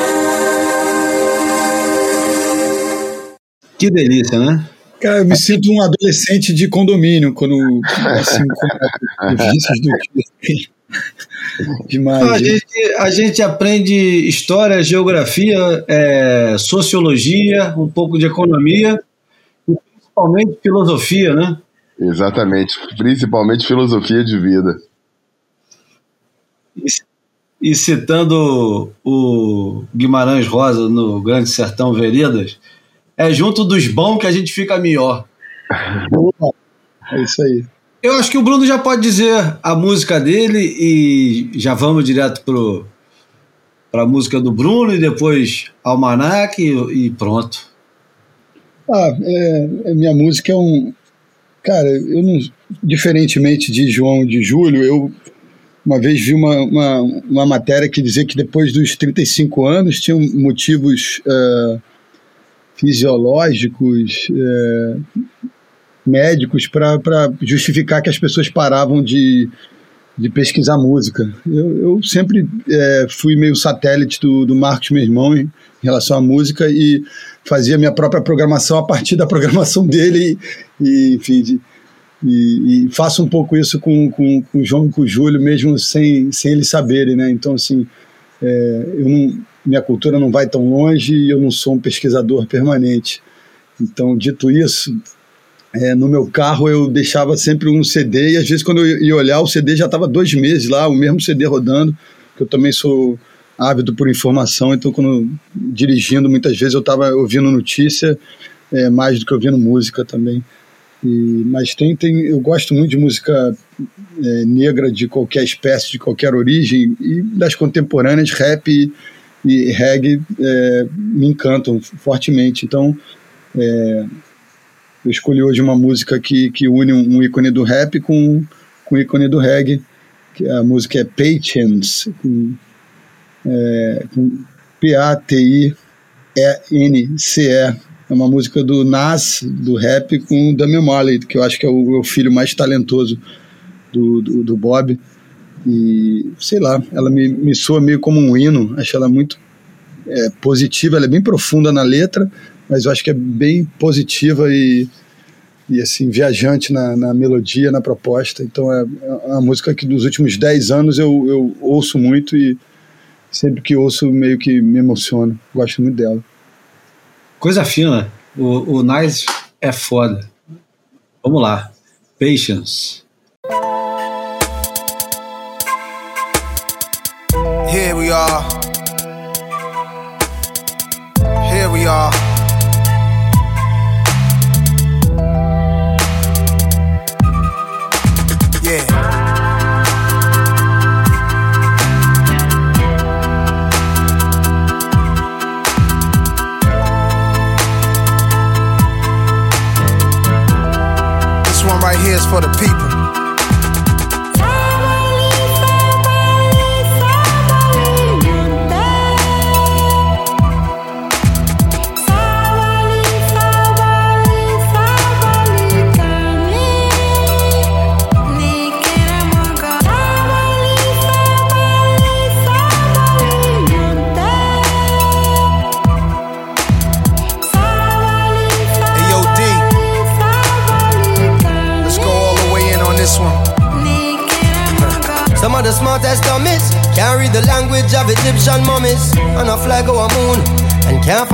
The starving tummies. Pay no mind to the youths.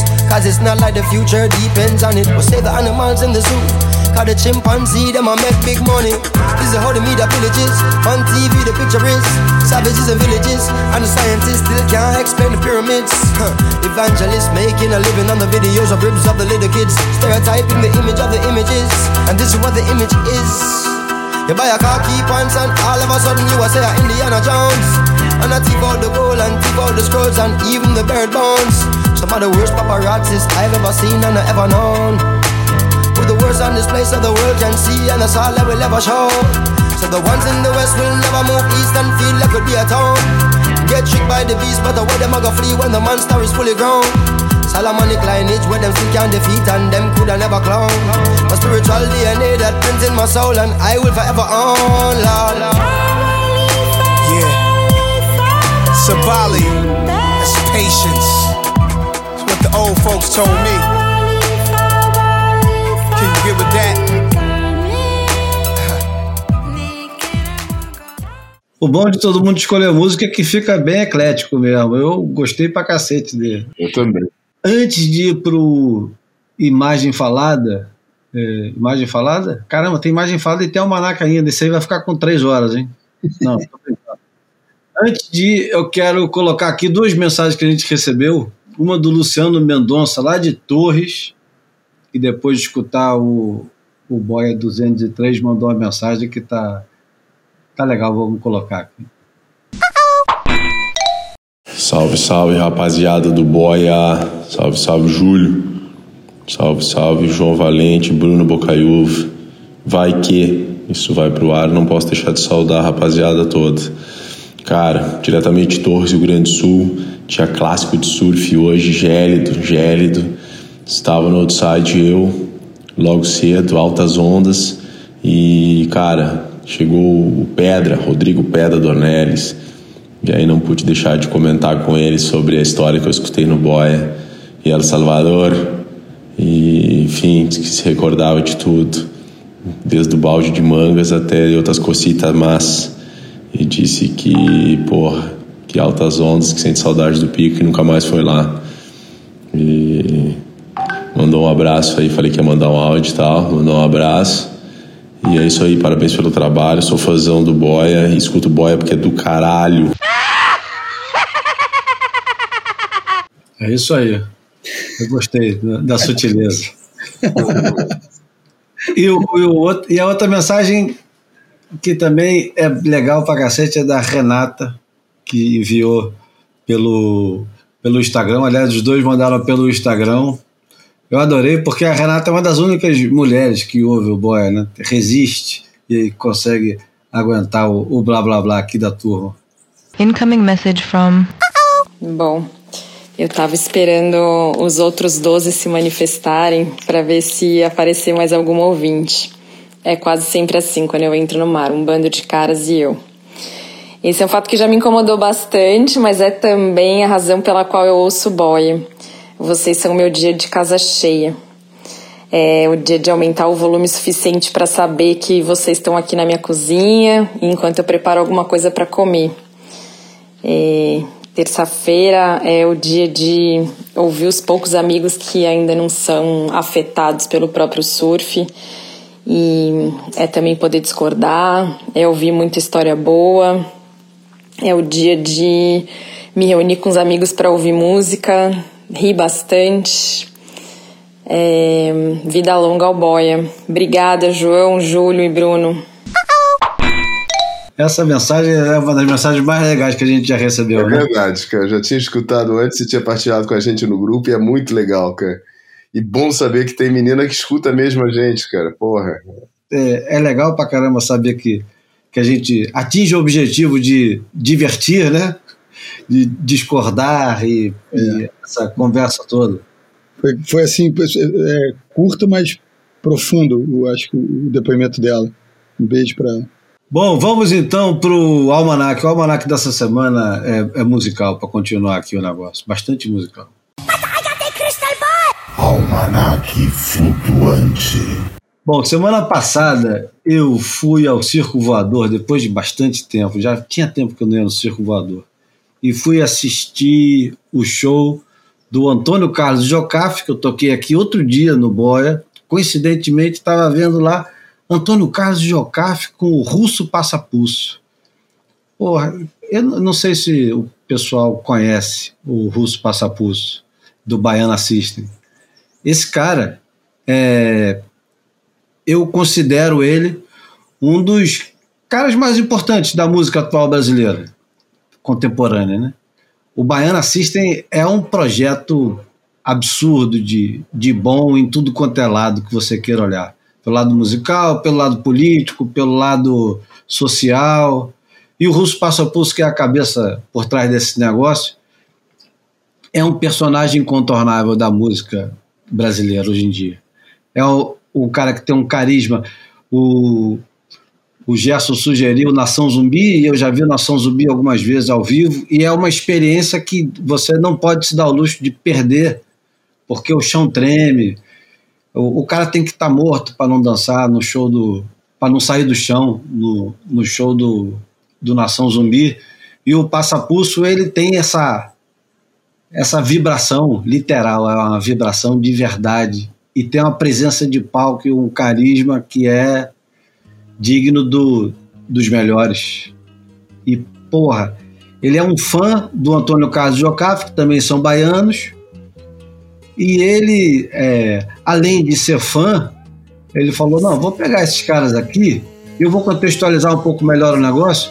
Antônio Carlos Jocafe, há, sei lá, 10 anos atrás, estavam fazendo show no Clube Naval aqui do Rio de Janeiro para sócios, ou seja, aposentados e tal.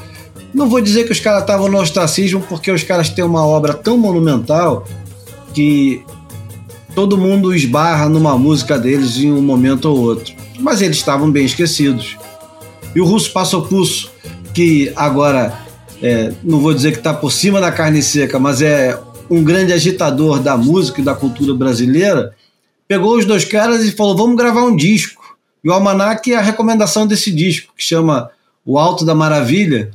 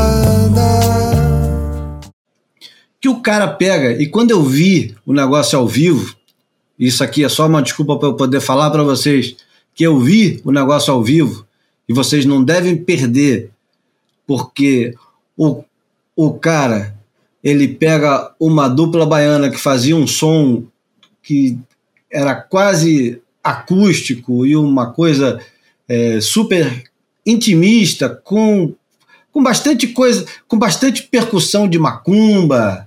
Não era uma coisa para você sair batendo pé e pulando por aí. E o Russo Passo Pulso pega o Antônio Carlos de Jocafe, que já estão com mais de 70 anos, coloca os caras num palco e faz o negócio virar um afrobeat.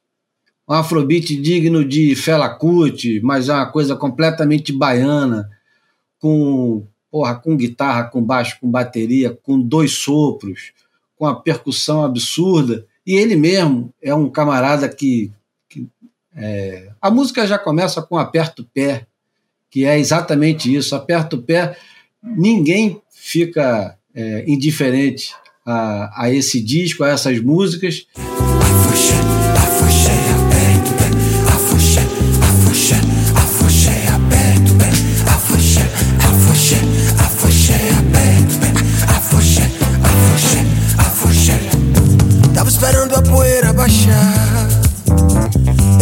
Esperando a poeira baixar, viu?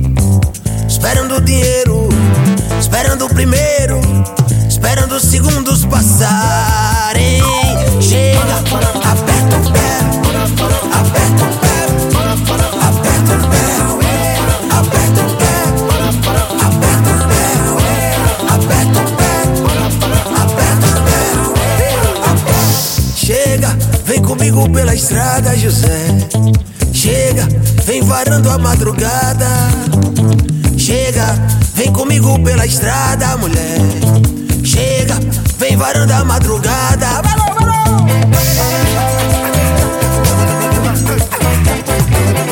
E eles estão rodando o Brasil. Quem tiver a oportunidade de assistir esse show, vai assistir. A abertura aqui no Rio foi de outra artista também, que é Pimenta Pura, que é a Karina Burr, que fazia parte de um coletivo pernambucano chamado Comadre Fulozinha. E, aliás, coisa linda o show dela, porrada. E ela não deixou de tocar um, um dos hits da Comadre Fulozinha, que é uma versão maravilhosa do Reginaldo Rossi, de Desterro. Enfim, é, esse foi. Essa é a dica dessa semana, o Alto da Maravilha esse álbum maravilhoso e o show do Russo Passo ao Pulso com Antônio Carlos Jocafe. Vamos para imagem falada, né, pessoal? Bora. Fotografei você na minha Rolleiflex.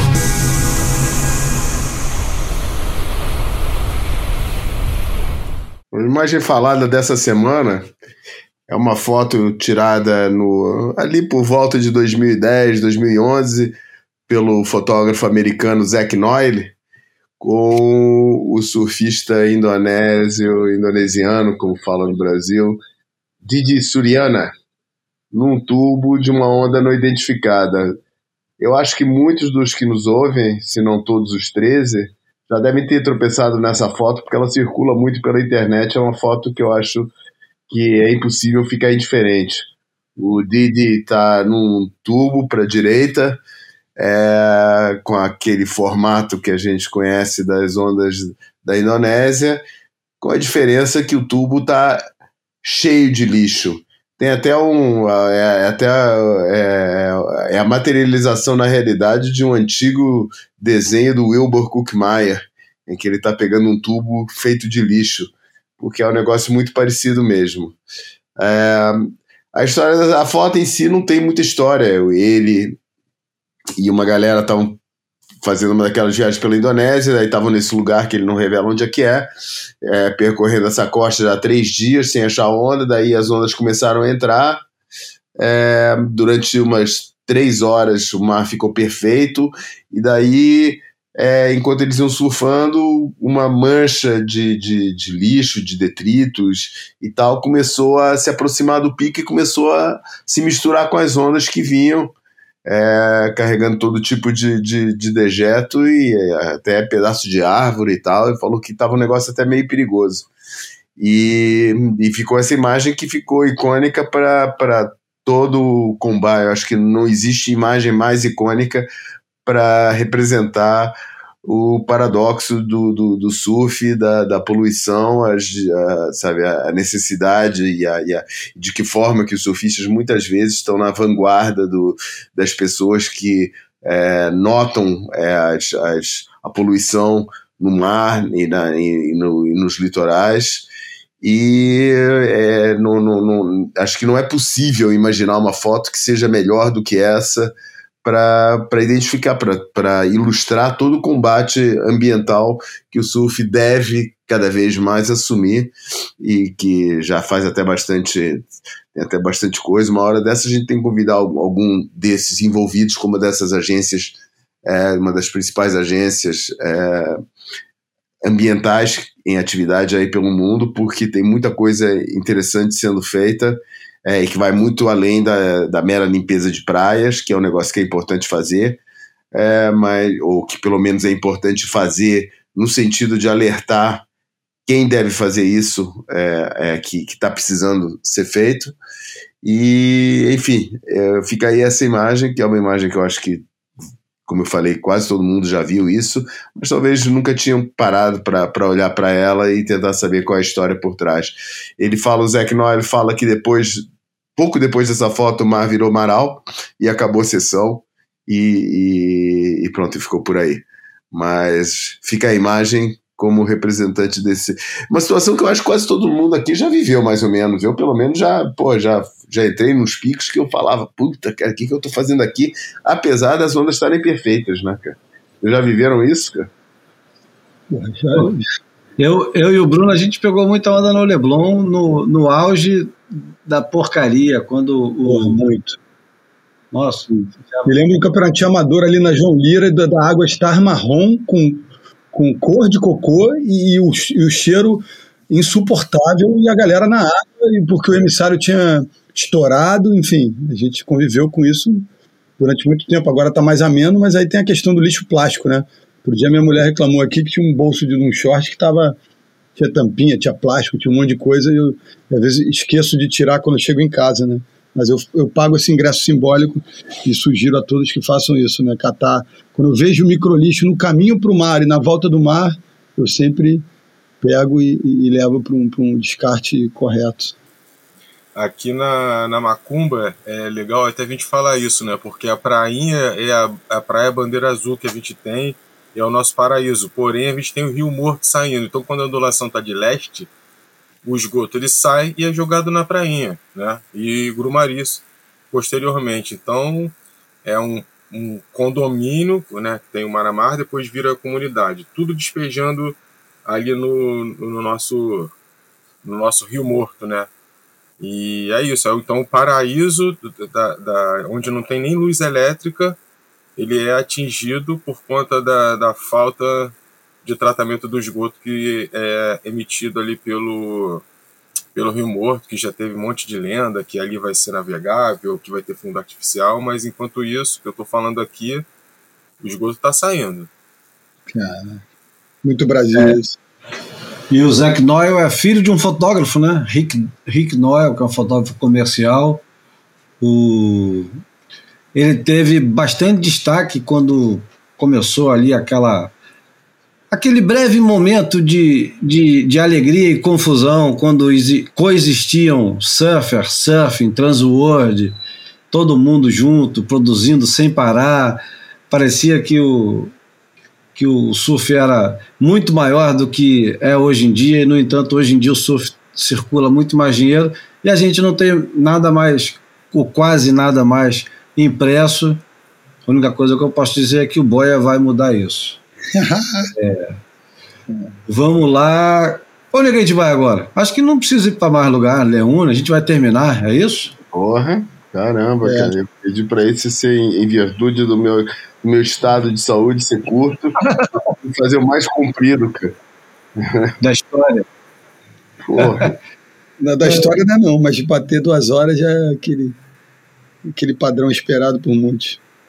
Não, e, ó, o pior de tudo é que eu ainda vou ter que procurar a música, mas enquanto eu procuro a música, eu vou explicar o que, que vai acontecer, porque a gente vai terminar com, com uma, uma música que vai ser também a nossa homenagem, o nosso obituário ao saxofonista alemão que faleceu no dia 23 da semana passada, Peter Brotzmann, que gravou um disco com um, os barcelenses, ou seja, são o pessoal lá do, do norte, de Barcelos, né, João? É norte, não é? É. Isso mesmo.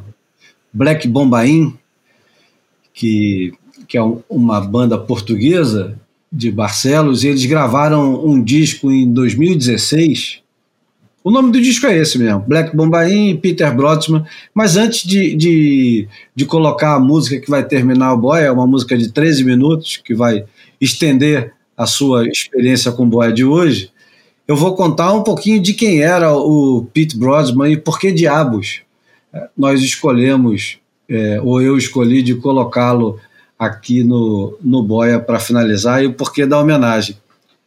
Esse camarada, ele morreu com 83 anos e ele usava o saxofone dele como, sei lá, quem usa a guitarra. Ele usava com, com muita é, virulência, com muita violência, mas sem evitar a, a melodia. E ele. O primeiro disco dele é uma brincadeira com o cara que inventou o sax, de 1967, For Adult Sex, mas o segundo, que é o Machine Gun, de 1968, é uma porrada que é para ouvidos ensinados, não é para qualquer um. Você que não gosta de escutar barulho, é melhor evitar esse tipo de, de som, porque o cara gravou em 68 um disco onde ele toca o saxofone dele exatamente como o título indica, como uma metralhadora. E já era uma crítica à guerra do Vietnã, ele que é de uma geração que, é, que teve que conviver com os pais que tinham passado pela Segunda Guerra. Ele nasceu em 41 e não se falava muito isso na, na Alemanha dos anos 50 e 60, evitava-se falar sobre a guerra e causas e consequências. Enfim, o, eu estou citando aqui o texto do Rimas e Batidas, o excelente, que a gente sempre recomenda aqui, o, o, o site do Rui Miguel Abreu, amigo do João, e ele colocou para escrever sobre o Pete Brosnan o cara que é dono de uma editora, pequena editora portuguesa de jazz que chama Clean Feed. Conhece, João? Conheço. E o cara conta um pouquinho da experiência dele com o Pete Brosnan, que ele chamou o, o Pete Brosnan para tocar mais de uma vez e gravou esse, esse disco do Black Bombay com o Pete Brosnan, é editado pela Clean Feed. E ele chega, é, o Pete Brosnan chega para tocar lá no Teatro de Variedades no Parque Maia, no festival. E quando chega lá para tocar com os caras da, do Black Bombaim, que eles nunca tinham se conhecido antes, e vão ver, ele vai fazer o primeiro ensaio com os caras, e o som tá alto pra cacete, e o Pete começa a tocar, fala assim, quer equilibrar o, o, os volumes da, da guitarra com o saxofone e tal, e ele diz que quando começou a. Quando o cara começou a tocar o saxofone, não se ouvia mais nada na, no ensaio, só o saxofone. Não, não se escutava guitarra, baixo, bateria, nada. A potência era tão grande que os caras saíram para colocar papel higiênico molhado no banheiro, dentro do ouvido. E aí, quando o, os caras voltaram, o cara do, o Pete Brosman chegou e falou: Cara, é melhor aumentar o som que eu tô achando muito baixo. é, esse, esse é o cara que, que vocês vão ouvir agora e vai acabar, vai encerrar esse, esse, esse boia. Queria agradecer ao Gerson Filho pela participação. Valeu, Gerson. Valeu, galera. Muito obrigado. Uma honra estar aqui no Boia. Sou ouvinte assíduo, sempre recomendo vocês. E hoje eu vou escutar minha voz no Boia. Muito legal mesmo. Parabéns, Júlio. Parabéns, João. Parabéns, Bruno. Vocês arrebentam. Cada dia mais ouvintes. Eu sei que vocês brincam aí com os 13, mas assim, reverbera muito. É, e deixar um abraço aqui para toda a galera do subúrbio, Praça Seca, adjacências. É isso aí. Vamos que vamos. Valeu, Bruno. Valeu, Júlio. Valeu, João. Porra, demais ter você com a gente, Gerson. Valeu, Abraço. Brunão. Tamo junto. Valeu, compadre. Abraço, e valeu, galera. João, pela, pela disponibilidade de gravar mesmo com 38 de febre. Melhor, João. Fiz, fiz questão de participar muito, porque você falou que tinha, conversa, tinha convidado o Gerson, que eu sempre oh. achei. Muito... Falando sério, cara, eu achei muito maneiro. Eu assisti, eu esqueci de perguntar. Oh é, qual era aquele que eu assisti uma vez no YouTube? Eu acho que foi o primeiro congresso que vocês transmitiram via YouTube. Foi. E eu Foi o primeiro, inclu... inclusive até uma dica pra galera, se alguém quiser assistir todos os debates, eles ficam lá no, no YouTube do Rico Surf Oficial. Então, você vai lá no YouTube, digita primeiro ou segundo congresso, tem tudo lá, cara. Tem registros ali, não é porque eu fiz, não, porque registros históricos ali de de pessoas falando coisas que eu, por exemplo, nunca tinha ouvido. É isso. Então, vai ficar aí, vai ficar no boiapodcast.com também. É, vai ficar lá disponível para isso. E eu achei muito maneiro, porque eu gostei das colocações, achei, gostei da iniciativa, gostei das colocações que, que, que eu escutei o, Gerson fazer. Gosto sempre da, das intervenções que o Gerson faz num grupo que a gente, de WhatsApp que a gente tem aqui. Eu falei, porra, acabou Tô aqui, cara, e até, olha, deu, deu até uma melhorada durante as horas do Deu até uma melhorada, a energia é boa. Valeu, galera, até pra é. semana que vem, estamos aí. Esse foi o Boia 205 e vamos de a parte 1, são cinco partes, a parte 1 do Black Bombaim e Pete Brosman. Aquele abraço e até a próxima terça.